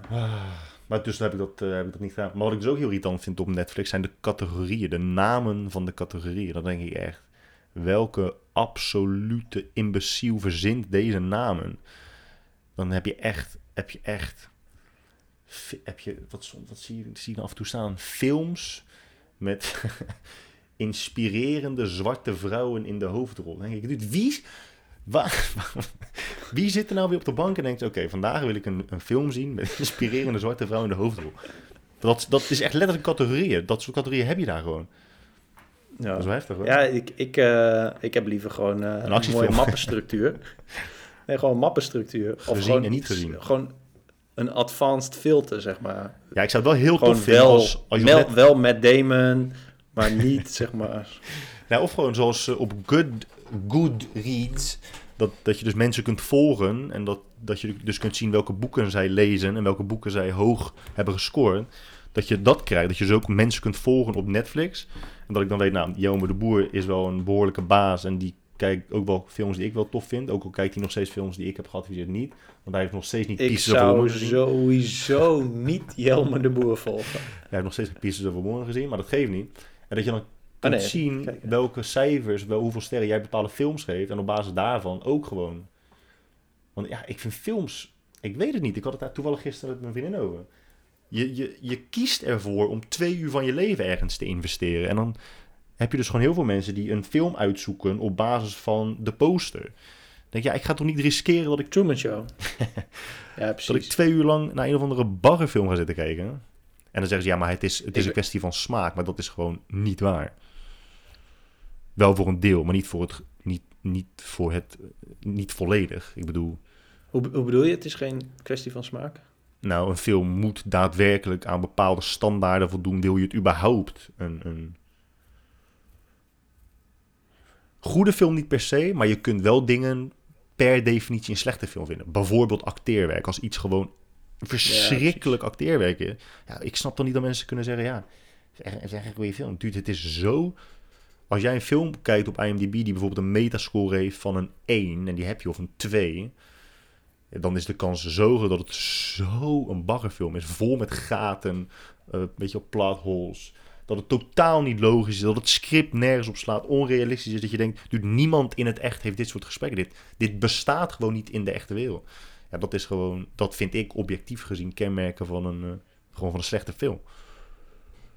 Ja, oké. Maar tegelijk zijn er natuurlijk films waarvan je weet dat dat niet in de echte wereld kan bestaan. Maar goed, dan is het pas een goede film als je er zo in mee kan gaan dat je gewoon gaat geloven dat die wereld voor even bestaat. Ja, maar ja, je, moet, je moet wel, je moet wel, kijk, ik, daar had ik toevallig ook laatst over. Je, je kijkt niet naar een Pablo Picasso schilderij en dan zeg je, oh, ik vind dit echt een lelijk schilderij, want zo zien gezichten er in het echt helemaal niet uit. Je moet het ook niet Ja. beoordelen met die maatstaf. Dus als je een sci- science fiction film bekijkt, kun je, kun je niet je eh, realiteitsbrilletje opzetten en zeggen, ja, dit is niet realistisch, dus, dus dit vind ik slecht. Je moet het wel beoordelen als zijnde een science fiction film. En als je dat niet kunt waarderen, dat is prima. Maar je kunt het niet beoordelen op basis van eh, realiteit. Hoe nauwkeurig het overeenkomt met de realiteit. Maar dat, dat vind ik wel problematisch altijd met superheldenfilms en zo. Met, met de eindbaas en eh, iemand met dan superpowers en zo. Hoe, hoe moet je dat beoordelen? Want ik zou het heel graag vet willen vinden, want dan kan ik nu 40 Marvel films bekijken. Ja, ik, ik vond, ik vond eh, zeg maar de eerste twee, drie Marvel-films vond, vond ik wel tof. Vooral Iron Man, ook omdat ik Robert Downey Jr. gewoon wel echt een baas vind. Eh, dus dan vind je de, de hoofdpersoon vind je dan gewoon tof in het verhaal. Maar inderdaad, Marvel-films, dat is ook weer een beetje gewoon de, de normie-standaard. Ze hebben gewoon een, een, een, een soort script of een, eh, hoe heet het? Ehm, een bepaalde structuur in de film. Een blauwdruk, een blauwdruk. Ja, dat, ja. Is, dat is het goede woord. Ze gebruiken gewoon elke keer hetzelfde blauw, dezelfde blauwdruk.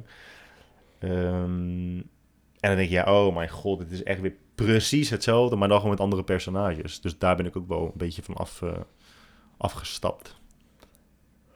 Ja. Maar dan kom je dus weer op, het- dan kom je weer op het punt, ja, je kiest waar je dus twee uur van je tijd in gaat investeren. Dus laat het dan wel een goede investering zijn. Ja, dat is wel waar. Maar dat, dat, ik vind dat echt gek. Dus- ik vind, hoe, hoe, lang ik erover nadenk, hoe jij- gek ik dat vind gewoon. Hoe, hoe doe jij dat met boeken? Als jij een boek leest, wat mwah, wel aardig is, maar niet heel vet, lees je hem dan wel ja, uit? dat is ook een goede vraag. Want dat, daar zit ik soms, soms ben ik langer bezig met nadenken of, over of ik wel door moet lezen. Of dat ik gewoon denk, ik lees gewoon door of ik stop. Maar dan ben ik meer bezig met, zal ik doorlezen of niet? Dat vind ik ook wel een lastige. Want ook dat is inderdaad, dat is een nog grotere investering dan... eh, Ja, want soms vind ik eh, het, het ehm, dat staat een beetje los van wat ik uit het boek haal. Vind ik het- de activiteit van lezen chill. ja, Ehm, dat is een beetje hetzelfde als met wandelen. Het maakt soms niet zo heel veel uit waar je wandelt. Het is gewoon fijn om te wandelen. Dat Actieve dus meditatie. met lezen. Ja, precies. Dus en dat heb ik met boeken lezen ook. En soms is het natuurlijk zo dat je pas als je het boek uit hebt, dat je dan een soort van inzicht hebt of het eigenlijk vet vond of weet ik veel wat. Dus dat kan natuurlijk ook nog gebeuren. ja, ik- Maar ja, soms is het gewoon heel kut. ja, Maar waar, op welk moment je zegt van oké, nu, nu is het echt mooi geweest, meneer de auteur. Ja, dat weet ik nooit zo Het goed. is moeilijk te kwantificeren van oké, tot hier en niet verder. Bijvoorbeeld, bijvoorbeeld Crime and Punishment van Dostoevsky vond ik echt van begin tot eind gewoon echt fucking goed. Dat boeide me. En nu met Demons, ik zit op een, eh, een derde ook maar pas. Omdat ik, ja, ik kom er gewoon moeilijk doorheen. Niet omdat het moeilijk is, niet omdat het, ehm, eh, ja, het, het boeit gewoon niet zo heel erg. Maar je weet dat er uiteindelijk waarschijnlijk een punt komt waarop het echt opeens heel boeiend is. Maar dat boek is bijna 800 pagina's. En als je dan op pagina 250 bent, denk je ja, tot welke pagina ga ik verder lezen en zeg ik dan, nu stop ik. Of is het net als met een eh, GME-investering, dat je maar beter gewoon direct de stekker eruit kunt trekken in plaats van dat je het uit gaat zetten. Ja, dat vind ik ook heel lastig, man. En het is natuurlijk ook weer heel onrealistisch om te zeggen, nou, ik ga alleen boeken lezen die me vanaf de allereerste pagina boeien. Dat vind ik ook heel irritant als mensen dat met films doen. Dat ze na vijf minuten zeggen, of na tien minuten zeggen, ik snap het niet. Ja, gozer, ik heb net zoveel informatie als jij. We weten het ook gewoon nog. We weten het nog niet. Ja, wie is Dat dat? is het idee. Ja, dat is het idee. Oh ja, dan vind ik het niet leuk. Ja, oké, ja, dan moet je inderdaad iets anders gaan kijken. Ehm, maar goed, dat vind ik een goede vraag. Dat is iets om ehm, nog meer over na te denken. En al die tijd niet te stoppen in het daadwerkelijk lezen van boeken. Bart Chabot. Ik ga even de, ik ga even de, even de Bart Chabot-tap afsluiten.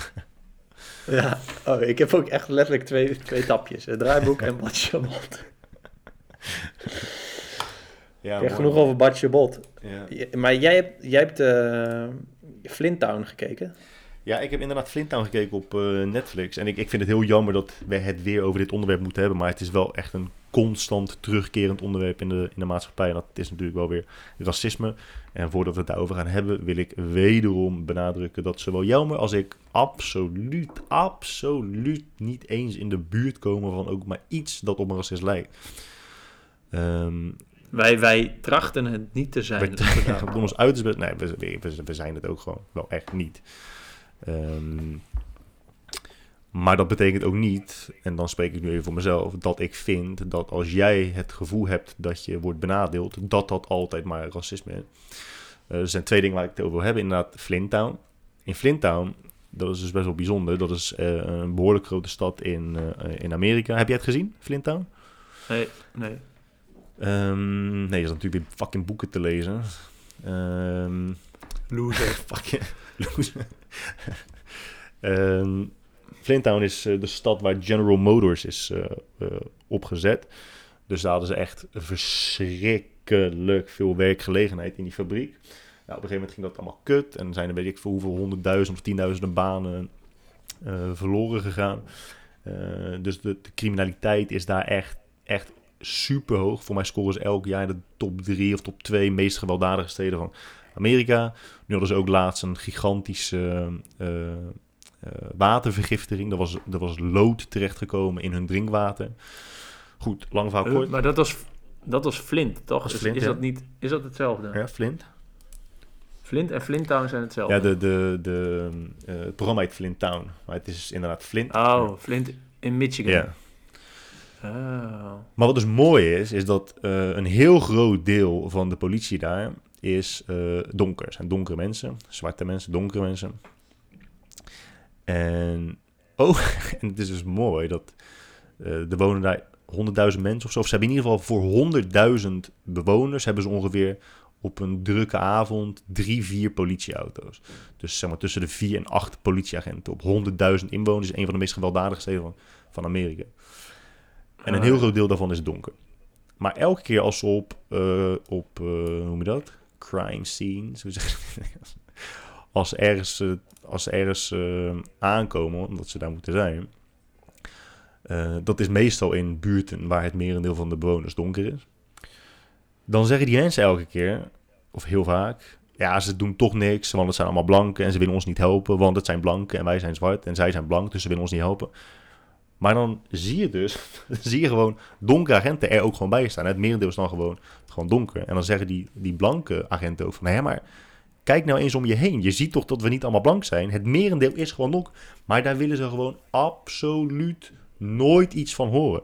En het mooie is, je ziet dat die agenten zich echt helemaal, echt helemaal naar de get verwerken. Het is echt bizar hoeveel werk die mensen hebben en hoe erg ze hun best doen en relaties opofferen. Niet alleen met hun partners, maar ook met hun kinderen. Hun gezondheid opofferen, alles opofferen om die mensen te helpen. En die mensen blijven altijd maar zeggen dat ze niet geholpen worden omdat ze dus donker zijn. En dan denk ik, gozer, oh mijn god. En het argument natuurlijk voor eh, die uitspraak is omdat ze binnen hun persoonlijke, binnen hun privé situatie geen vooruitgang zien. En zolang jij binnen je eigen bestaan geen vooruitgang ziet, ben jij dus van mening dat niemand jou helpt. En het mooie aan die documentaire is dat je dus de overkoepelende organisatie ziet en hoe erg ze hun best doen, maar hoe dat uiteindelijk totaal geen invloed heeft op ehm, hoe de individuen in kwestie de wereld om zich heen zien. En hoe fucking demotiverend dat is, man. Maar is, is het, de serie gaat dus ook, laat dat ook zien? Of is het aan de kijker nog even om een conclusie te trekken? Nee, ja, het is wel, het is wel gewoon, het- dit is wel, eh, eh, het is gewoon een documentaire over inderdaad het politiekorps in Flint. En dan vanuit eh, zowel de politiek, een beetje zoals, een beetje zoals The Wire. Dus je ziet het politieke spel, je ziet het politiekorps, de politiekorps en je ziet de burgers. Ja, en, en die, die, die, die, de politie doet zo verschrikkelijk hun best, maar het heeft totaal geen invloed op de mening van eh, de burgers. Gewoon totaal niet. En ja, en de meest voorkomende, het, meest voorkom, veel, het meest voorkomende argument is, eh, is ja, ze willen ons niet helpen, want wij zijn zwart en zij zijn blank. En eh, omdat ze denken, ja, het is toch allemaal black on black violence, doen wij er toch niets aan. Terwijl die donkere agenten zeggen ook weer, ja, maar hè, wij zijn zo klaar met constant ons eigen, ons eigen soort moeten arresteren. Waarom gedragen jullie godverdomme niet gewoon een keertje? En dat brengt mij tot het volgende, is kijk jij Ehm, kijk jij, ehm, hoe heet dat ook alweer? Schat, hoe heet die vent ook alweer? Op Nederland 2? Ja, Ruben Terlouw. Ik kijk dus nooit tv, maar sinds kort kijk ik dus eh, Ruben Terlouw. En die gaat dus, eh ken je hem? Nee. Ik vind het zo mooi dat ik een Nederlandse naam kan noemen en dat jij die gewoon niet kent. En ik wil. Dat is echt zo kick. Ruben Terlouw. Fotograaf. Oh, dat heb ik gezien over China. Ja, ik vind hij is wel, hij is best een, hij is wel een mooie baas. Hij spreekt echt fucking goed Chinees. Maar hij reist dus de hele wereld over eh, om te kijken hoe Chinezen zich in het buitenland omhoog proberen te werken. En ik ga dus geen specifieke culturen noemen, maar met dat programma in het achterhoofd vind ik het dus mooi om te zien hoeveel culturele verschillen er bestaan tussen mensen die dus ehm, ofwel neigen naar altijd maar een slachtofferrol aannemen en vinden dat je nooit ergens kunt komen omdat iedereen in de wereld tegen jou is. En bijvoorbeeld Chinezen Die, ja, het, is gewoon, het is gewoon bizar. Je vindt ze echt overal en het maakt niet uit waar ze zitten. Ze doen zo verschrikkelijk hun best om er hoe dan ook iets van te maken. En in, in heel veel landen is het zo, als iemand wordt afgewezen bij een bepaald bedrijf, dat ze dan op fucking Instagram of Facebook een heel betoog gaan schrijven dat dat een racistisch bedrijf is. Chinezen gaan zelfs zo ver dat ze dan zeggen, weet je wat, als ik niet bij dit bedrijf kan werken, niet bij dit bedrijf, niet bij dat bedrijf, dan ga ik niet alleen maar andere Doe bedrijven ik het zelf wel. ja, of dat. Of ik vlieg gewoon naar fucking Siberië en dan doe ik het daar wel.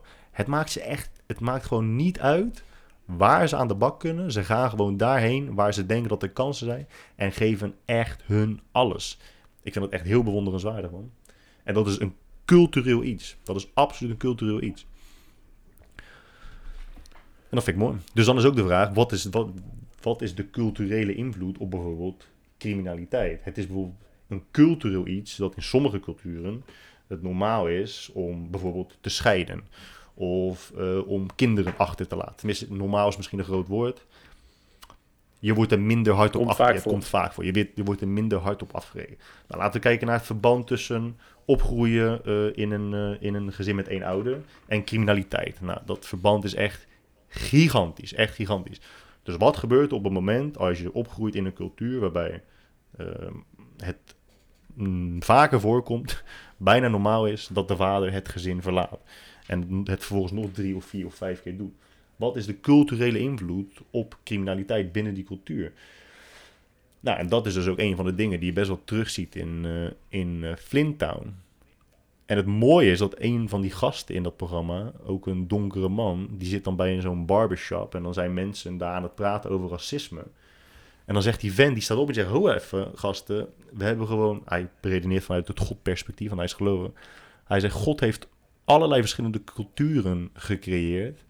En vervolgens vinden jullie alles wat culturele verschillen zijn, noemen jullie racisme. Maar dat, dat is gewoon niet zo. Je kunt best wel over culturele verschillen praten zonder dat dat racisme is. Het is pas, pas ja, mensen weten inmiddels wat racisme is en jij weet dat ook, dus ik hoef dat niet te vertellen. Maar ik vind het wel een mooi programma, man. Ik vind het echt een mooi programma. En dat van Ruben Terlouw. Dat van, ja. ja, dat van Ruben Telau had ik gezien in Servië. Dat stukje. Ja, dat was vorige week, hè? Had je? Ja. Volgens mij was dat op zondag of zo, of zaterdag. Ja, wel, eh, ja, dat is wel interessant, ja. Ja, ik eh, ga dat Flinttown ook maar kijken, man. Ja, nogmaals, eh, het is zo'n... Het is zo'n... Het is zo'n moeilijk onderwerp, maar we hadden het de vorige keer ook al over. En ik, ik weet niet of ik het toen ook al zei. Ik heb vijf jaar lang sociale geografie gestudeerd. Ja, i- i- i- daar, daar leer je ook gewoon dit soort dingen, zeg maar. Er zijn, er zijn verschillen op de wereld. En, en je kunt nooit precies zeggen waar die verschillen door komen, zeg maar. Nee. Mensen doen wel pogingen, er zijn genoeg boeken over geschreven. Die, die Yuval Harari gast en die Jared Diamond met dat eh, Guns, Germs and Steel en zo. Proberen dat een beetje te verklaren. Het is allemaal fucking complex. Maar het feit dat er verschillen zijn, omdat er al mensen fucking lang op een bepaalde plek een bepaald iets aan het doen zijn. Talen zijn verschillend. Shit die mensen eh, verbouwen en eten op een bepaalde plek. Mensen gebruiken bepaalde lastdieren omdat die daar voorkomen, zeg maar. Hmm. Er zijn bergen, rivieren. Daarom zijn mensen shit gaan doen die zij gaan doen. Mensen eten kaas in Nederland omdat er polders zijn, weet je wel. Het- dus het is zo dunne complex.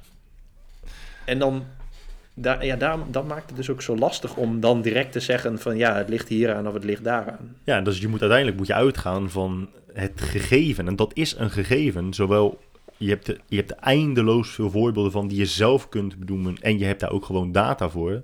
Het is gewoon een, een, een absoluut feit dat je eh, met individuele kracht heel ver kunt komen. Ik zeg niet dat je alles kunt bereiken. Niemand kan alles bereiken. Dat is echt, dat is ook zo'n fucking... Nee, en, en zeker niet als je in een omgeving woont waar vet veel dingen tegen zitten. Absoluut. Absoluut, ja. En ver- ja. in vergelijking met, inderdaad, als je de zoon van John de Mol bent, ja, dan gaat het waarschijnlijk wat makkelijker. Ehm, maar hoe je dan inderdaad omgaat met de tegenslagen die je ervaart, dat is, dat is een, een, een, een tweede. Ehm, want je kunt iemand vragen, oké, nou ja, stel je voor, jij wordt bij dat bedrijf niet aangenomen, want jij hebt een eh, Chinese achternaam. Wat ga je dan doen? Nou ja, de ene persoon die zegt, nou dan ga ik in opstand, want dan weet ik zeker dat ik niet ben aangenomen omdat ik een Chinese achternaam heb. En het zijn dus racisten. En je hebt ook andere mensen die zeggen, dan probeer ik gewoon het volgende bedrijf. En het bedrijf daarna en het bedrijf daarna. Want het heeft waarschijnlijk niks met mijn naam te maken. Maar misschien gewoon met mijn capaciteiten. Ehm, maar het is, het is zo makkelijk om maar gelijk te zeggen, ja nee, het ligt aan dat en niet aan mij. Dat is, het is zo makkelijk. En, maar die gesprekken worden nu dus nooit meer gevoerd. We hebben het, we hebben het niet meer over, joh, zou je misschien niet iets aan je, aan je capaciteiten moeten doen? In plaats van eh, alleen maar blaren over dat je... Blaren is misschien niet het juiste woord, maar... Al je tijd stoppen in het idee dat je structureel wordt benaderd. Overal waar je gaat en staan. Ja, dat, dat, mag, dat mag soms wel wat meer nuance. Nou, ik kijk uit naar je, naar je clubhouse room waarin je over dit soort dingen praat. Ik denk dat er genoeg mensen zijn die uh, een hele andere mening zijn toegedaan. Ik, ik ben wel benieuwd naar zo'n gesprek. Ik vind, ik vind het wel interessant. Ik ben benieuwd hoeveel hoe mensen daarover denken. Ja, toevallig las ik, ik zat een video te kijken van Ben Shapiro en uh, nogmaals, even los van het feit dat het echt wel bestaat, daar ben ik me ook echt wel van bewust van. ben ik me echt wel bewust van. Uh, er, worden natuurlijk wel heel veel meldingen gemaakt bij de politie over daadwerkelijk.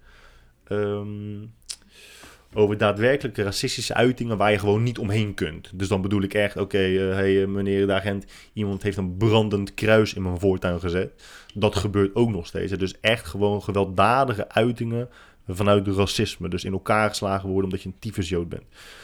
En de grap is, het grappige is, dat, dat viel me op, dat de meeste meldingen van daadwerkelijke racistische incidenten worden gedaan door Joodse mensen in Amerika. Die ervaren daadwerkelijk de meeste racistische, uh, of uitingen van geweld, echt vanuit racisme, dat je er dus gewoon niet omheen kan. Dat iemand gewoon zegt, ik sla je dus in elkaar omdat je een Jood bent. Die hebben dat dus het, uh, die hebben dat dus het meest, schijnbaar. Wat ik wel grappig vond. Nou, tenminste niet grappig, maar... ah, ik woon lekker in Nee, ik had, ik had dus wel echt gedacht dat het, dat het alsnog wel uh, onder uh, de, de, donkere mensen zouden zijn, zou, zou zijn. Maar dat, uh, ja. uit de data blijkt dus dat dat niet, niet zo is. Ik heb het niet verzonnen, dus val me hier niet op af. Maar reken me niet op af. Maar dat was wel bijzonder. Ja. Ja, dus, uh, ja, open maar een uh, clubhouse room, man. Misschien niet als eerste doen, direct wel laden onderwerp, maar... Zo, dan word ik gelijk gelincht, denk ik. Ja, mensen hebben het er vaak over gehad. Als je in Nederland niet links bent, dan vinden mensen dus dat je rechts bent. En als je niet rechts bent, dan ben je wel links. Ja, dat is ook weer zo... Op basis, met, met dat als basis kun je toch al sowieso geen gesprek, geen gesprek vormen. Nee. nee. Uh, het bruggetje? Bruggetje ja. naar Binance? Oh nee, dat, nee, die hadden we al nee, nee, nee, nee, nee. Het bruggetje gaat uh, dat het al, uh, dat het al, al lang speelt. Want ik zat dus ook een documentaire te kijken over die bekende seriemoordenaar in, in Engeland. Weet even niet meer hoe die heet. Maar dat vond ik dus ook opvallend. Want ik was wel echt onder de wonderstelling dat het, dat het actueel is. Maar in die tijd was er dus een, een seriemoordenaar. En hij verkrachtte en vermoordde echt de ene vrouw na de, na de andere. Het stopte gewoon niet. En de overheid die adviseerde om uh, vrouwen samen met een man over straat te laten gaan. Dat was in het begin het advies. En daarna werd het, joh, uh, vrouwen, jullie kunnen echt maar beter gewoon niet meer naar buiten gaan. Want de kans dat je vermoord wordt is gewoon, nou ja, best groot. Want hij, hij had echt tientallen mensen vermoord. Vrouwen vermoord. En dat vonden een grote groep vrouwen, en dan met name feministen, uh, dus heel seksistisch. Want het was belachelijk dat alleen maar vrouwen binnen moesten blijven. En mannen ook niet dan ook, dan ook niet binnen moesten blijven. Denk ik. Wel, die gozer heeft niet één man vermoord. Hè? Die gozer vermoordt alleen maar vrouwen. Je snapt toch wel dat dat advies gegeven wordt om jullie te beschermen van een eventuele verschrikkelijke dood. Waarom ga je nou weer met je pen en uiensmoel op een plein staan en demonstreren dat jou geadviseerd wordt binnen te blijven en dat je vindt dat mannen dan ook binnen moeten blijven? Daar, daar krijg ik dus hoofdpijn van. Daar krijg ik... wanneer, was het, wanneer was het dan? Dit was... Je kunt natuurlijk ook zeggen dat alle mannen binnen, binnen moeten blijven. En als die moordenaar zich dan toch vertoont, dan weet je direct wie het is. Nou, het is natuurlijk advies, dus er zijn nog steeds heel veel mensen, heel veel mannen, heel veel vrouwen buiten. En dan, en dan, Dringend advies. En een van die vrouwen, dat vind ik dan ook zo. Een van die vrouwen vond die dus zo, die het ook zo vervelend vond dat uh, het advies was dat mannen, uh, dat vrouwen binnen moesten blijven. Die had daar dus lak aan. En die wordt op een gegeven moment door die moordenaar wordt ze op, op de achterhoofd geslagen. Um, maar ont- kan ze ontsnappen of, of komen er mensen aan die hem dan zien, waardoor hij weg is gerend of zo. Die heeft dat dus overleefd.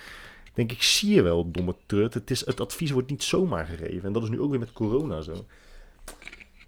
Het advies is in jouw belangen, maar... Daar kan je dus ook iets van zeggen. Ehm, is, is dit hetzelfde als eh, adviseren voor... Oh, nu ga ik me echt op glad ijs begeven. Want, nu moet ik het tactisch zeggen, want ik, want ik, ik sta... eh, Oké. Is toch altijd heel vaak dat vrouwen, als zij schaars gekleed zijn... dat er dan eh, mensen hun gaan nafluiten en weet ik veel wat... En dan, is, dan zeggen heel veel mensen, ja, maar ze vroeger om of zo. Maar dat vind ik, vind ik nergens op slaan. Maar is dit niet vergelijkbaar dan? Ik vind het wel een goede vraag. Ik heb laatst ook een film gekeken. Man, elke keer als wij een onderwerp starten, dan zeg ik, ik heb laatst een film gekeken of ik heb laatst een documentaire gekeken. Echt een treurig bestaan leid ik eigenlijk. Maar eh, die film heet, eh, die film heet eh, Promising Young Woman. Echt een hele toffe film. Het is een soort, eh, soort Joker meets eh, Kill Bill is het een beetje. En dat is dus het onderwerp van die film. Dat is een beetje, zet de, de, de kijker tot denken, tot nadenken over wat vind jij dus inderdaad van die stelling. En ik vind dat ook een lastige man. Ik vind dat ook een hele lastige. Daar heeft eh, Dave Chappelle er ook een, een stuk over in een van zijn shows. Wat hij zegt van, eh, ladies, ladies, ladies, we know you're not a prostitute. But you sure look like one. En dat ze dan daardoor ook een, ja...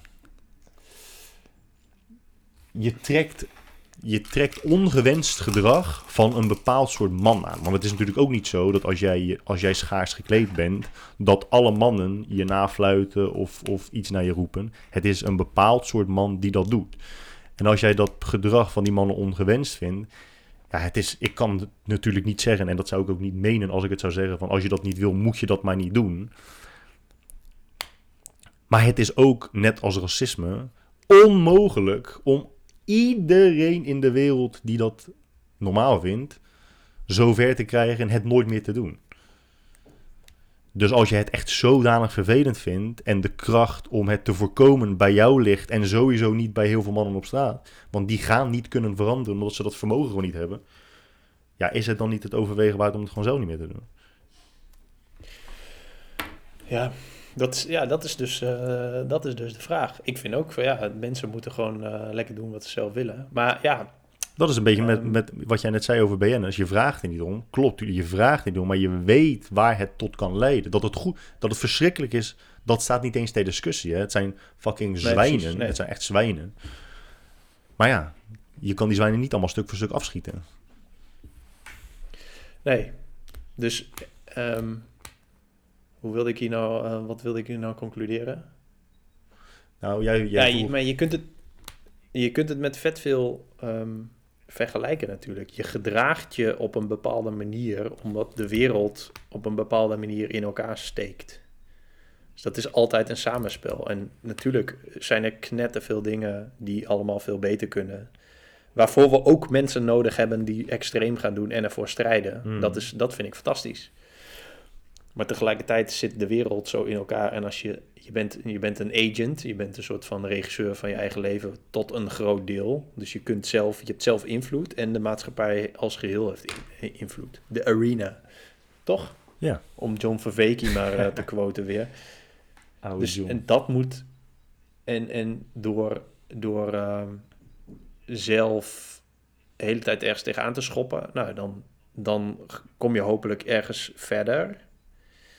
Maar dat is het pad En- dat steeds meer mensen eh, kiezen. De wereld om je heen Ja, klopt. proberen te veranderen. Wat gewoon veel moeilijker is dan iets aan jezelf doen. Nee, ja, of accepteren, accepteren wat, eh, De wat er is. zeg maar. Ja. Ja, ja. ja dat, is, dat is nog wel weer voer voor een nieuwe Maar, discussie, maar, maar even omdat dan mensen dan misschien zullen zeggen... joh, maar jullie snappen het niet, want jullie zijn geen schaars geklede vrouwen. Ja, dat, dat klopt, hè? dat is eh, niet heel ook moeilijk te concluderen. Maar wij hebben ook dingen, bijvoorbeeld podcasten... eh, kan ook en heeft ook vaak tot bepaalde gevolgen ehm, geleid. Ja, geleid. Ehm, content publiceren, jouw, jouw stuk over autisme... Uh, nogmaals, ik ga het niet hebben over kwetsbaarheid, want met dat woord ben ik het gewoon uh, niet eens. Niet, niet met jou, maar met de merendeel van de mensen. Um, dat leidt gewoon tot bepaalde dingen. Dat, dat heeft bepaalde risico's met zich, neemt bepaalde risico's met zich mee. En wij kiezen er bewust voor om die risico's te nemen. Uh, en dit is nu wel minder dan vroeger trouwens. Vroeger was het wel echt. Uh, vroeger was het echt wel. Uh, kwam het vaker voor dat je echt bekritiseerd werd. Bekritiseerd werd om. Uh, om uh, stukken die je dan schreef of content die je publiceerde. Dat is nu wel echt een stuk minder. Ja. Nee, ja, klopt. Maar waarschijnlijk omdat het bereik ook wel wat minder is. Maar ja, ik heb ook echt heel veel e-mails gehad met, met soms wel echt pure haat en DM's en zo. Ja. ja. Ik wilde even aanhaken op dat artikel. Ik heb een artikel gepost voor de mensen die het niet weten. Een, op een blog waarin ik uitleg dat ik een diagnose autisme heb. En hoe dat een beetje ging met de huisarts en met, met de psycholoog en zo. En dat was eigenlijk geschreven twee weken nadat ik die diagnose had. En heel veel mensen zeiden dus van, uh, dat ze dat heel dapper vonden dat ik dat zei. Terwijl dat is, dat is nou exact het punt van autisme dat, dat hele dappere, ik voel, dat voel ik helemaal niet zo. Ik heb het geschreven omdat ik dacht, ja, het is handig dat, ieder, dat iedereen dit weet. Het is beter om het wel te schrijven dan om het niet te schrijven, dacht ik op een gegeven moment. En dat is, dat is dus het hele, dat, omdat, omdat ik misschien anders denk dan andere mensen. Ja, ik vind het dus helemaal niet dapper. En dat is niet om weer extra stoer te doen, maar dit is gewoon, ja, dat, dat is niet een, is dat een emotie? Dapperheid? Nou, weet niet. Het is gewoon totaal niet wat ik erbij heb. En ik, ik snap wel dat mensen het vinden. Alleen, ja, ik weet niet man. Ik vind hele andere dingen dapper. Maar ik denk dat dat dus, en dan moeten we toch weer hebben over kwetsbaarheid. Ik denk dat het te maken heeft met het feit dat mensen jezelf kwetsbaar opstellen, dapper vinden. Maar ik vind het dus niet jezelf kwetsbaar opstellen. Dat, daar heb ik dus ooit over geschreven. Dat toen jij het artikel schreef, misschien wel, want dan zou, dan zou dat mijn standpunt dus wel uh, doen veranderen. Dan zou ik mijn standpunt moeten veranderen toen jij dat artikel schreef, dacht je toen: oké, als ik dit nu ga schrijven, bestaat er echt wel een kans dat heel veel mensen mij daarop afkeuren. Of dat ze me opeens. Ja, dat ze, dat ze me uitkotsen, of dat ze me uitschelden, of dat ze me minder vinden dan dat ze me eerst vonden. Dacht je dat? Nee, nee, eigenlijk niet. Ik had het geschreven, niet, ik schrijf wel vaker shit die ik gewoon, waarvan ik niet van tevoren denk ik ga het online zetten. Want ik heb ook gewoon heel veel teksten die gewoon niet online staan. En op een gegeven moment dacht ik, ging ik er nog eens een keer doorheen, dacht ik, ah, het is wel handig om online te zetten. En dan zet ik het op Twitter en op Instagram. En dan, ja, niet iedereen gaat het lezen natuurlijk, want heel veel mensen die swipen gewoon lekker door of die scrollen gewoon door. Ehm, ik dacht van ja, de mensen die het lezen, die, ja, dan kunnen ze het dus misschien is het handig. Dan snappen ze misschien wat beter. Of de dingen die ik doe of zo. Of kunnen ze dat in een perspectief plaatsen. Dus volgens mij is het alleen maar constructief. En ja, iemand reageerde. En dat was vooral positief hoor trouwens. En heel veel mensen hebben het gelezen en geretweet en zo. Maar één iemand zei: Ja, je, je zult wel geschrokken zijn toen je die diagnose kreeg. Maar ook dat is het. Ja, dat is dus ook helemaal niet zo. Nee. Ook, ook precies het tegenovergestelde. Maar ik denk dus dat toch, dat, dat, dat, op het moment dat je twijfelt over de uitkomst, maar er toch voor kiest om het te doen, dat dat de, de, dat, dat de definitie is van jezelf kwetsbaar opstellen en dus dapper zijn is. Ik vind bijvoorbeeld wel mensen dapper, uh, en ik bagatelliseer daarmee niet wat jij hebt natuurlijk helemaal niet. Uh, want ik vind het nog steeds, ik vind het niet dapper, maar heel tof dat je het schrijft. Want je hebt ook de keuze om dat natuurlijk gewoon niet te doen. Dus ik vind het wel heel tof als mensen dat wel doen. Um, ik vind het bijvoorbeeld wel oprecht dapper dat als mensen bijvoorbeeld een bepaalde fetish hebben, en dan bedoel ik echt een fetish waar je het niet snel met andere mensen over hebt. Uh, weet je dat je echt alleen maar op de, de meest donkere, uh, op de meest donkere plekken van het web kunt vinden. Dat mensen daar soms in documentaires of zo gewoon publiekelijk over spreken. Dat vind ik dapper, want dat is, daar, daar heerst zoveel taboe dat je gewoon ervan uit kunt gaan dat als je dit zegt, dat de meeste mensen dat horen en denken: oké holy shit, jij bent zo'n fucking creep. Dat is echt gewoon niet normaal. Maar als je er dan toch voor kiest om het te zeggen, dat vind ik echt de definitie van jezelf kwetsbaar Ja, maar, maar dat is het verschil inderdaad. Als de kans groter is dat je er een negatief effect aan hebt. Daarom, ik zat ook te denken, het enige wat ik kon bedenken, zeg maar, toen iemand zei, oh, dat is, dat is heel dapper. Toen dacht ik, nou, dat vind, dat vind ik helemaal niet. Wat ik wel dapper vind, zijn die gasten die op die day als eerste uit die boot gaan, zeg maar. Dat Dan ben je Dat dapper, is zeg dapper. Ja, maar. dan heb je echt ballen van staal. Dan heb je echt ballen van staal. Ja. Oh, En eh, als je als je, je, je enorme crypto-winst... eh, en als je Jammy stok koopt op 180 dollar. ja, precies. Dan heb je dapper. Dat is Dan ben je dapper, zeg maar. Ja, maar dat vind ik, dat vind ik mooi. als het, Als het, ri- als het risico gewoon fucking groot is, Ja. dat, het, dat het effect negatief is. Gewoon, ja, maar ook, ook vroeger, vroeger, dat, dat veldheren en koningen, zeg maar, ook voorop, ik weet niet of ze per se voorop in de strijd gingen, maar ze gingen in ieder geval mee, zeg maar. Mm. Ze konden ook best doodgaan en ze gingen ook regelmatig dood. Ze gingen gewoon mee knokken. Ja, je bent gewoon de koning. Je kunt ook net zo goed gewoon je, je, je soldaatjes laten strijden, maar je, ja, je bent er gewoon bij. Dat is dapper. Ja, ja, eens. Maar ik vind het bijvoorbeeld wel, niet, niet per se dapper, dat is weer een te groot woord. Maar ik vind het wel een hele bijzondere manier van ehm, kwetsbaar zijn. Is als je bijvoorbeeld gediagnosticeerd wordt met iets als autisme. Dat je dan, en dat, dat weet je natuurlijk ook al voordat je de diagnose krijgt. Want dat heb je zelf ook gezegd. De diagnose is meer een bevestiging van datgene wat je al hebt vermoed. Van datgene wat je vermoedt. Maar dat je op een gegeven moment dus eh, jezelf die spiegel voor kunt houden en voor kunt blijven houden. En denkt, oké, op welke manier belast de- deze diagnose mij en ook de mensen om mij heen? En hoe kan ik dat echt gewoon beter gaan maken? En ik denk dat je, dat ook een van de redenen is, dat een van de redenen is geweest dat je de diagnose wilde hebben, zodat je beter wist hoe je het een plek kunt geven in je bestaan. Eh, Ja. en, en dat proces, dat traject, dat vind ik wel dapper. Want ja, je hebt natuurlijk ook gewoon de keuze om het niet te doen. En je weet niet waar het tot gaat leiden. De- voor, jou is, voor jou is uiteindelijk de, ehm, de weg waar het naartoe gaat is nog onduidelijk. Wat voor vorm het krijgt, kan krijgen is nog onduidelijk. Maar om het toch te doen en het toch eh, passend te maken in je huidige bestaan, dat vind ik wel eh bewonderend. Nou ja, het, het, wat, ik, wat ik zeker weet is zeg maar dat ik wel shit rigoureus moet veranderen. Dus de, de veiligheid van hoe het nu gaat. En dan, ja, dat, dat kan sowieso niet, zeg maar.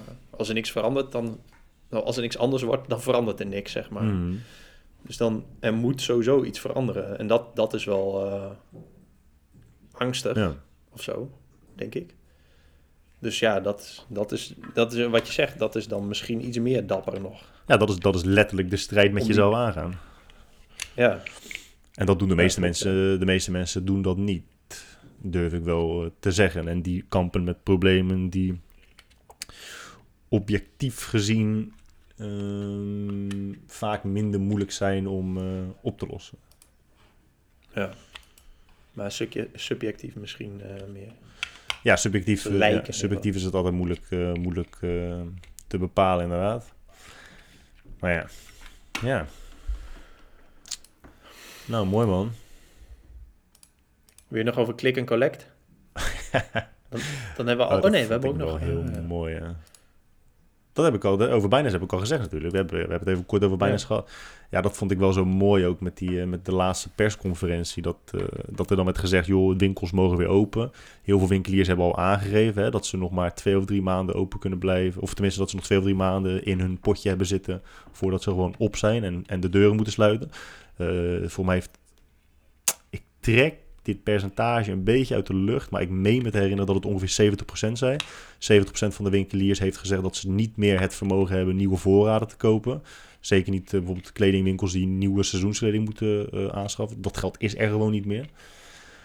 hm. Maar dat eh, het of de persconferentie zeiden ze, joh, ehm, winkels mogen weer open voor afhaal. En dat gaat dan via een click- en collect systeem. Toen dacht ik, bro, dan, moet, dan moeten die mensen, al die winkeliers die dat systeem dus helemaal niet hebben op hun website, moeten dat nog even snel laten bouwen. Dat, is ook, dat, doe, je, dat doe je ook niet even voor 12,50 euro eh, op een zaterdagavond.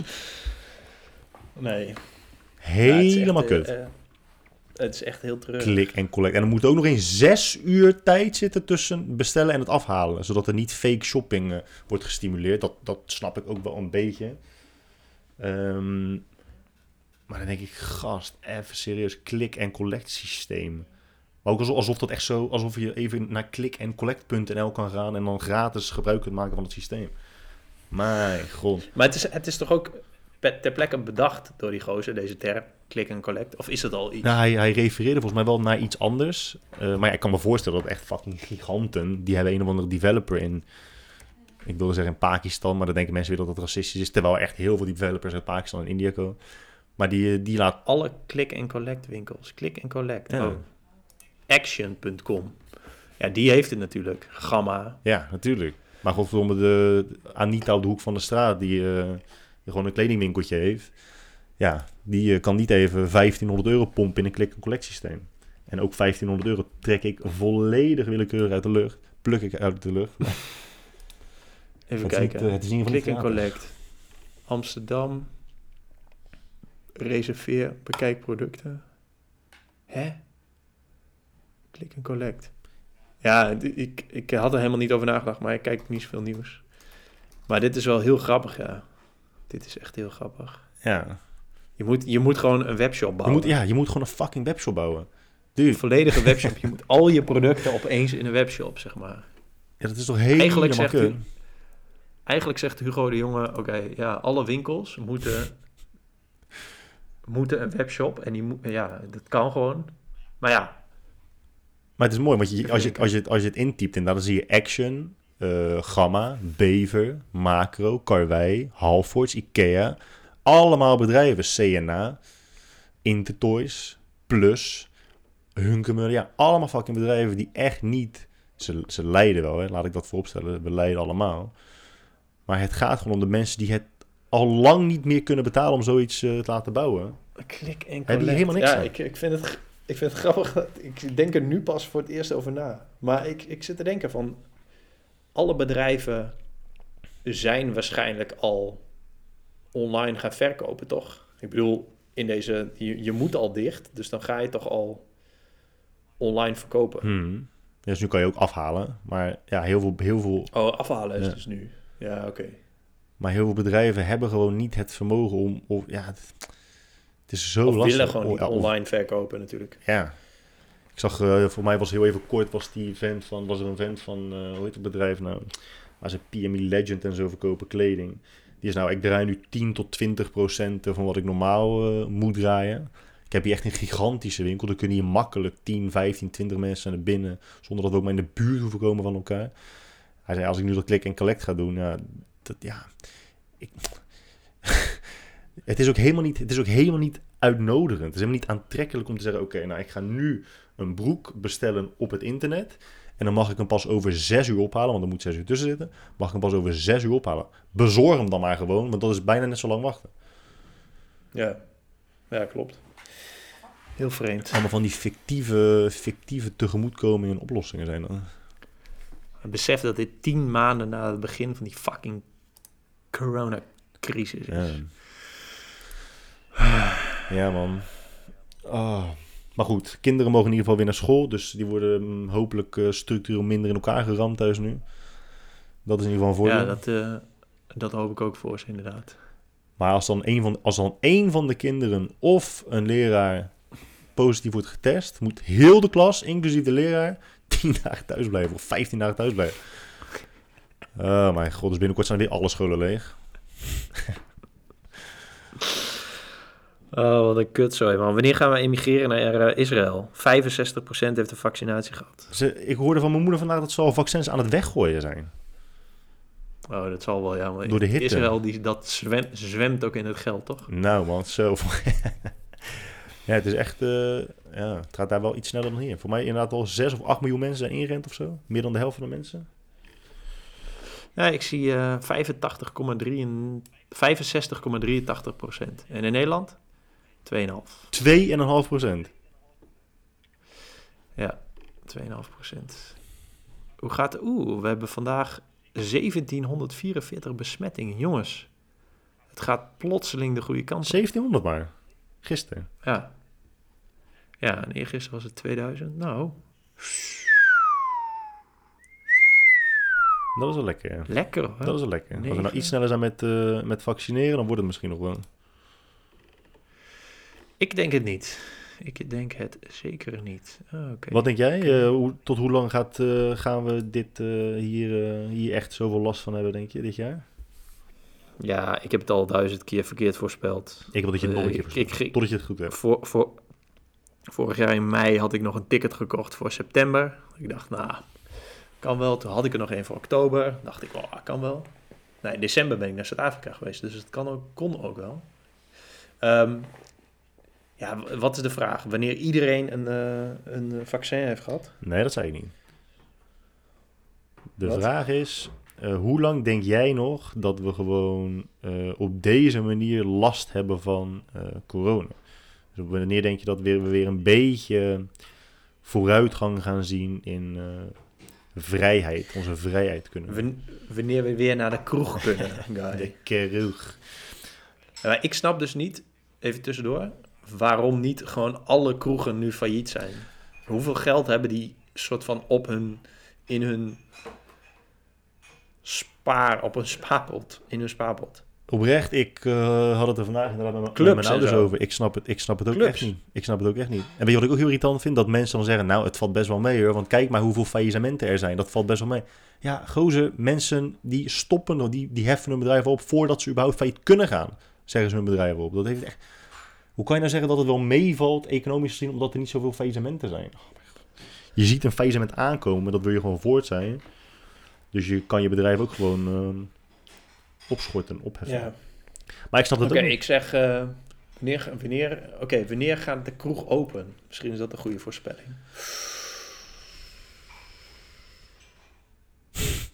...21 oktober. Nee, denk je echt zo laat?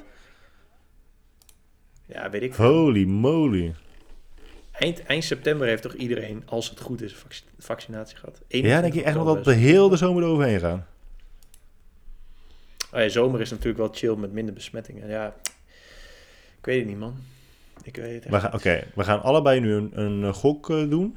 En degene die dichtst Ja. in de buurt zit, moet eh, die- van de ander één bitcoin krijgen. Kut, sorry. Eh, of één Dogecoin. Eén doosje. Oké, laten we één doosje doen, ja. Dat vind ik ook mooi. Eh, heb je dat gezien op, eh, wat was het ook weer? Op telegraaf.nl of zo. Een artikel over Elon Musk. Dat hij de, de Dogecoin eh, had, had gepumpt. En de laatste zin was... Maar een Dogecoin is, alleen, eh, is eh, nog maar 8 cent waard. Oh ja, en hij komt echt van een miljardste van een cent vandaan. Dus hij is 400 biljoen procent gestegen. Ik moet nog steeds zo lachen om die nieuwsberichten altijd, man. Treurig is het, hè? Het is echt om te janken af en toe. Bitcoin eh, heeft... eh, veel mensen denken dat het een bubbel is. Heel veel, eh, het heeft nog nooit zijn, zijn belofte ingelost. En er worden alleen maar criminele activiteiten. Ja, het is echt bizar. Oké. Maar, maar, dat, maar dat zei ik in het begin al echt. Het zijn, het zijn alleen maar de mensen die er echt helemaal geen zak van snappen. Die dat soort domme dingen zeggen. Het is echt... Ah. Neem dan de tijd om het te begrijpen. Het is complex. Het is echt wel complexe materie. Maar neem dan de tijd om het te begrijpen. Of stel de juiste vragen aan de juiste mensen. Ga dan niet met je smoelwerk gewoon heel stellig zeggen dat het allemaal gebakken lucht is. Ja, hoe, hoe kan het nou iets waard zijn? Je kan het niet eens vastpakken. Dan wil ik echt je toetsenbord Het heeft, voeren. het heeft geen onderliggende waarde. Het heeft, ja, oh mijn god. Maar ik, snap wel dat mensen dat zeggen, want dat is letterlijk mensen napraten. En niemand, niem, er is niemand in de wereld die zelf tot de conclusie komt van oké, bitcoin heeft geen waarde, want het heeft geen onder. Dat lees je omdat je op Google intypt, waarom is eh, bitcoin oplichting? Waarom is bitcoin niks waard? En dan heb je een of andere kakblog eh, en daar staat dan, ja, reden nummer één. Bitcoin heeft geen onderliggende waarde. En, en dan stop je met lezen. Dan denk je, oké, ik heb genoeg gelezen. En dat ga je dan tegen mensen zeggen. Ja, nee, Bitcoin heeft geen waarde, want het heeft geen onderliggende. Even kijken, waarom Bitcoin een bubbel is. Nou, nee. is Bitcoin een bubbel? Eh 6 januari 2000. Bitcoin is een bubbel, maar we willen er om deze redenen. Ah, oké. Ja, de correspondent heeft ook zoiets, toch? On correspondent Bitcoin. Het is, ook, het is ook gewoon bizar dat er zijn dus mensen die dit dus al tien jaar zeggen. En die zeggen de, bijvoorbeeld die Peter Schiff, dat is een, eh, ook een eh, belegger. En die is helemaal eh geil van goud. En dat is prima. Maar die zegt dus al tien jaar lang, al tien jaar zet hij zich in ehm, tegen bitcoin. Dus gewoon vanaf 1 cent tot aan 48.000 euro bij bij bij voet bij stuk houden. Dan denk ik, op welk punt sla je dan om? Maar hij verzint altijd wel weer nieuwe argumenten. Echt heel Nou, hij heeft wel skin in de game. Hij heeft waarschijnlijk geen bitcoin. Een skin in the game. Ja. Als in dat hij dat blijft zeggen, zeg maar. Is wel Oh, dapper. zo bedoel je, zo bedoel je. Eh, ja, hij heeft er wel baat bij. Het is zo mooi. Hij is dus, hij is al 40 of 50 jaar licensed eh, trader of zo, weet je wel. Hij, voor mij heeft hij ook een, eh, voor mij is hij ook vermogensbeheerder. Ik weet het niet zeker, maar hij, het, is, het is in ieder geval geen kleine naam. En hij had een keer op Twitter gepost van... eh, mijn, eh, mijn 18-jarige zoon heeft net weer bitcoin gekocht. Echt. En ik probeer hem uit te leggen waarom goud zoveel meer waard is. Naar wie zou jij, zou jij nou luisteren? Naar iemand van 18 die nog nooit een baan heeft gehad? Of naar een beleggingsexpert met al 40, 50 jaar ervaring in het vak? Echt had iets van 89% op zijn zoon gestemd. dat is zo mooi. Heb je, dat, heb je die tweet vandaag gezien? Ik had hem geretweet. Dat die, dat die Warren Buffett zei dat, eh, dat het nog wel eens snel eh, eh, slecht af kon lopen met bitcoin. Nou, En dat had iemand geretweet met have fun staying poor. ja, dat is een beetje de meme op Twitter, hè? HFSP. Iedereen die geen bitcoin heeft, have fun staying poor. Ja, maar die Warren, Ja. Buffett, Warren Buffett heeft dan nog de eerlijkheid, heeft hij eh, een paar maanden geleden gezegd van oké, eerst zei hij altijd bitcoin is hetzelfde als een rattengif. Toen was het op een gegeven moment, ja, ik snap bitcoin gewoon niet, ik begrijp het niet, dus zeg ik er niets over. Dat was op een gegeven moment zijn standpunt. Maar dat is, dat is het. Ik vind het zo, zo, zo, ja, wat is het juiste woord ervoor? Het is gewoon zwak om elke keer weer te zeggen... Ja, het kan binnenkort best wel snel over zijn. Het kan binnenkort best wel snel over zijn. Het kan... Totdat het een keer 30% corrigeert. En dan kun je op Twitter zeggen... Zie jongens, ik zei het toch. Dat is zo, dat is zo eng. Ik heb dus iemand die, die al vanaf ehm 1500 of 2000 euro tegen mij zegt... Oké, nu zou ik bitcoin echt verkopen. Ik zou nu echt niet langer wachten. Nu zou ik het echt verkopen. Want geloof me nou, het gaat echt heel snel helemaal de verkeerde kant op. Al drie jaar lang hè, gebeurt dit. En elke keer zeg ik, joh, maar je zegt dat al sinds 1500, 2000 euro. Hij heeft op 1500, op 2000, op 5000, op 8000, op 10.000. Hij zegt het elke keer weer. Totdat hij natuurlijk een keer zijn gelijk misschien krijgt. Ehm, en dat hij die 50% corrigeert. En dan kan hij weer zeggen, ja, ik zei het toch? Ik zei, ah, ik vind dat zo. Dat is echt heel Ja. zwak. Dat is echt zwak. ja, en, en waarschijnlijk zijn die hakken steeds dieper in het zand hoe hoger die prijs is natuurlijk. Ja, want je slaat jezelf ook voor je kop natuurlijk. Je slaat jezelf echt. Want als je, nu gaat toege als je nu gaat toegeven van, oh ja, shit, ik had het mis. Dat is een beslissing van op dit moment al eh 38.000 euro. Meer nog. Wat staat hij nu op? Tijdens het, tijdens het podcasten. Ik heb nog steeds die map open van Flint. Ik vind het zo mooi dat alles zo'n grid is in Amerika. hè. Kijk hè. Wat een zielig land is dat toch ook. Het is eigenlijk een heel treurig land. Ongelooflijk. Alles is een grid. Als je het over Amerika, dat- als je het over Amerika hebt, dan denken mensen oké, eh, Amerika, ja, Californië, eh, New York en eh, ja, je hebt ook daar boven iets zitten en daar zit iets. Maar gewoon 80% zijn gewoon fucking hillbillies. Zeker. Nagesla Hele simpele nageslacht van incest.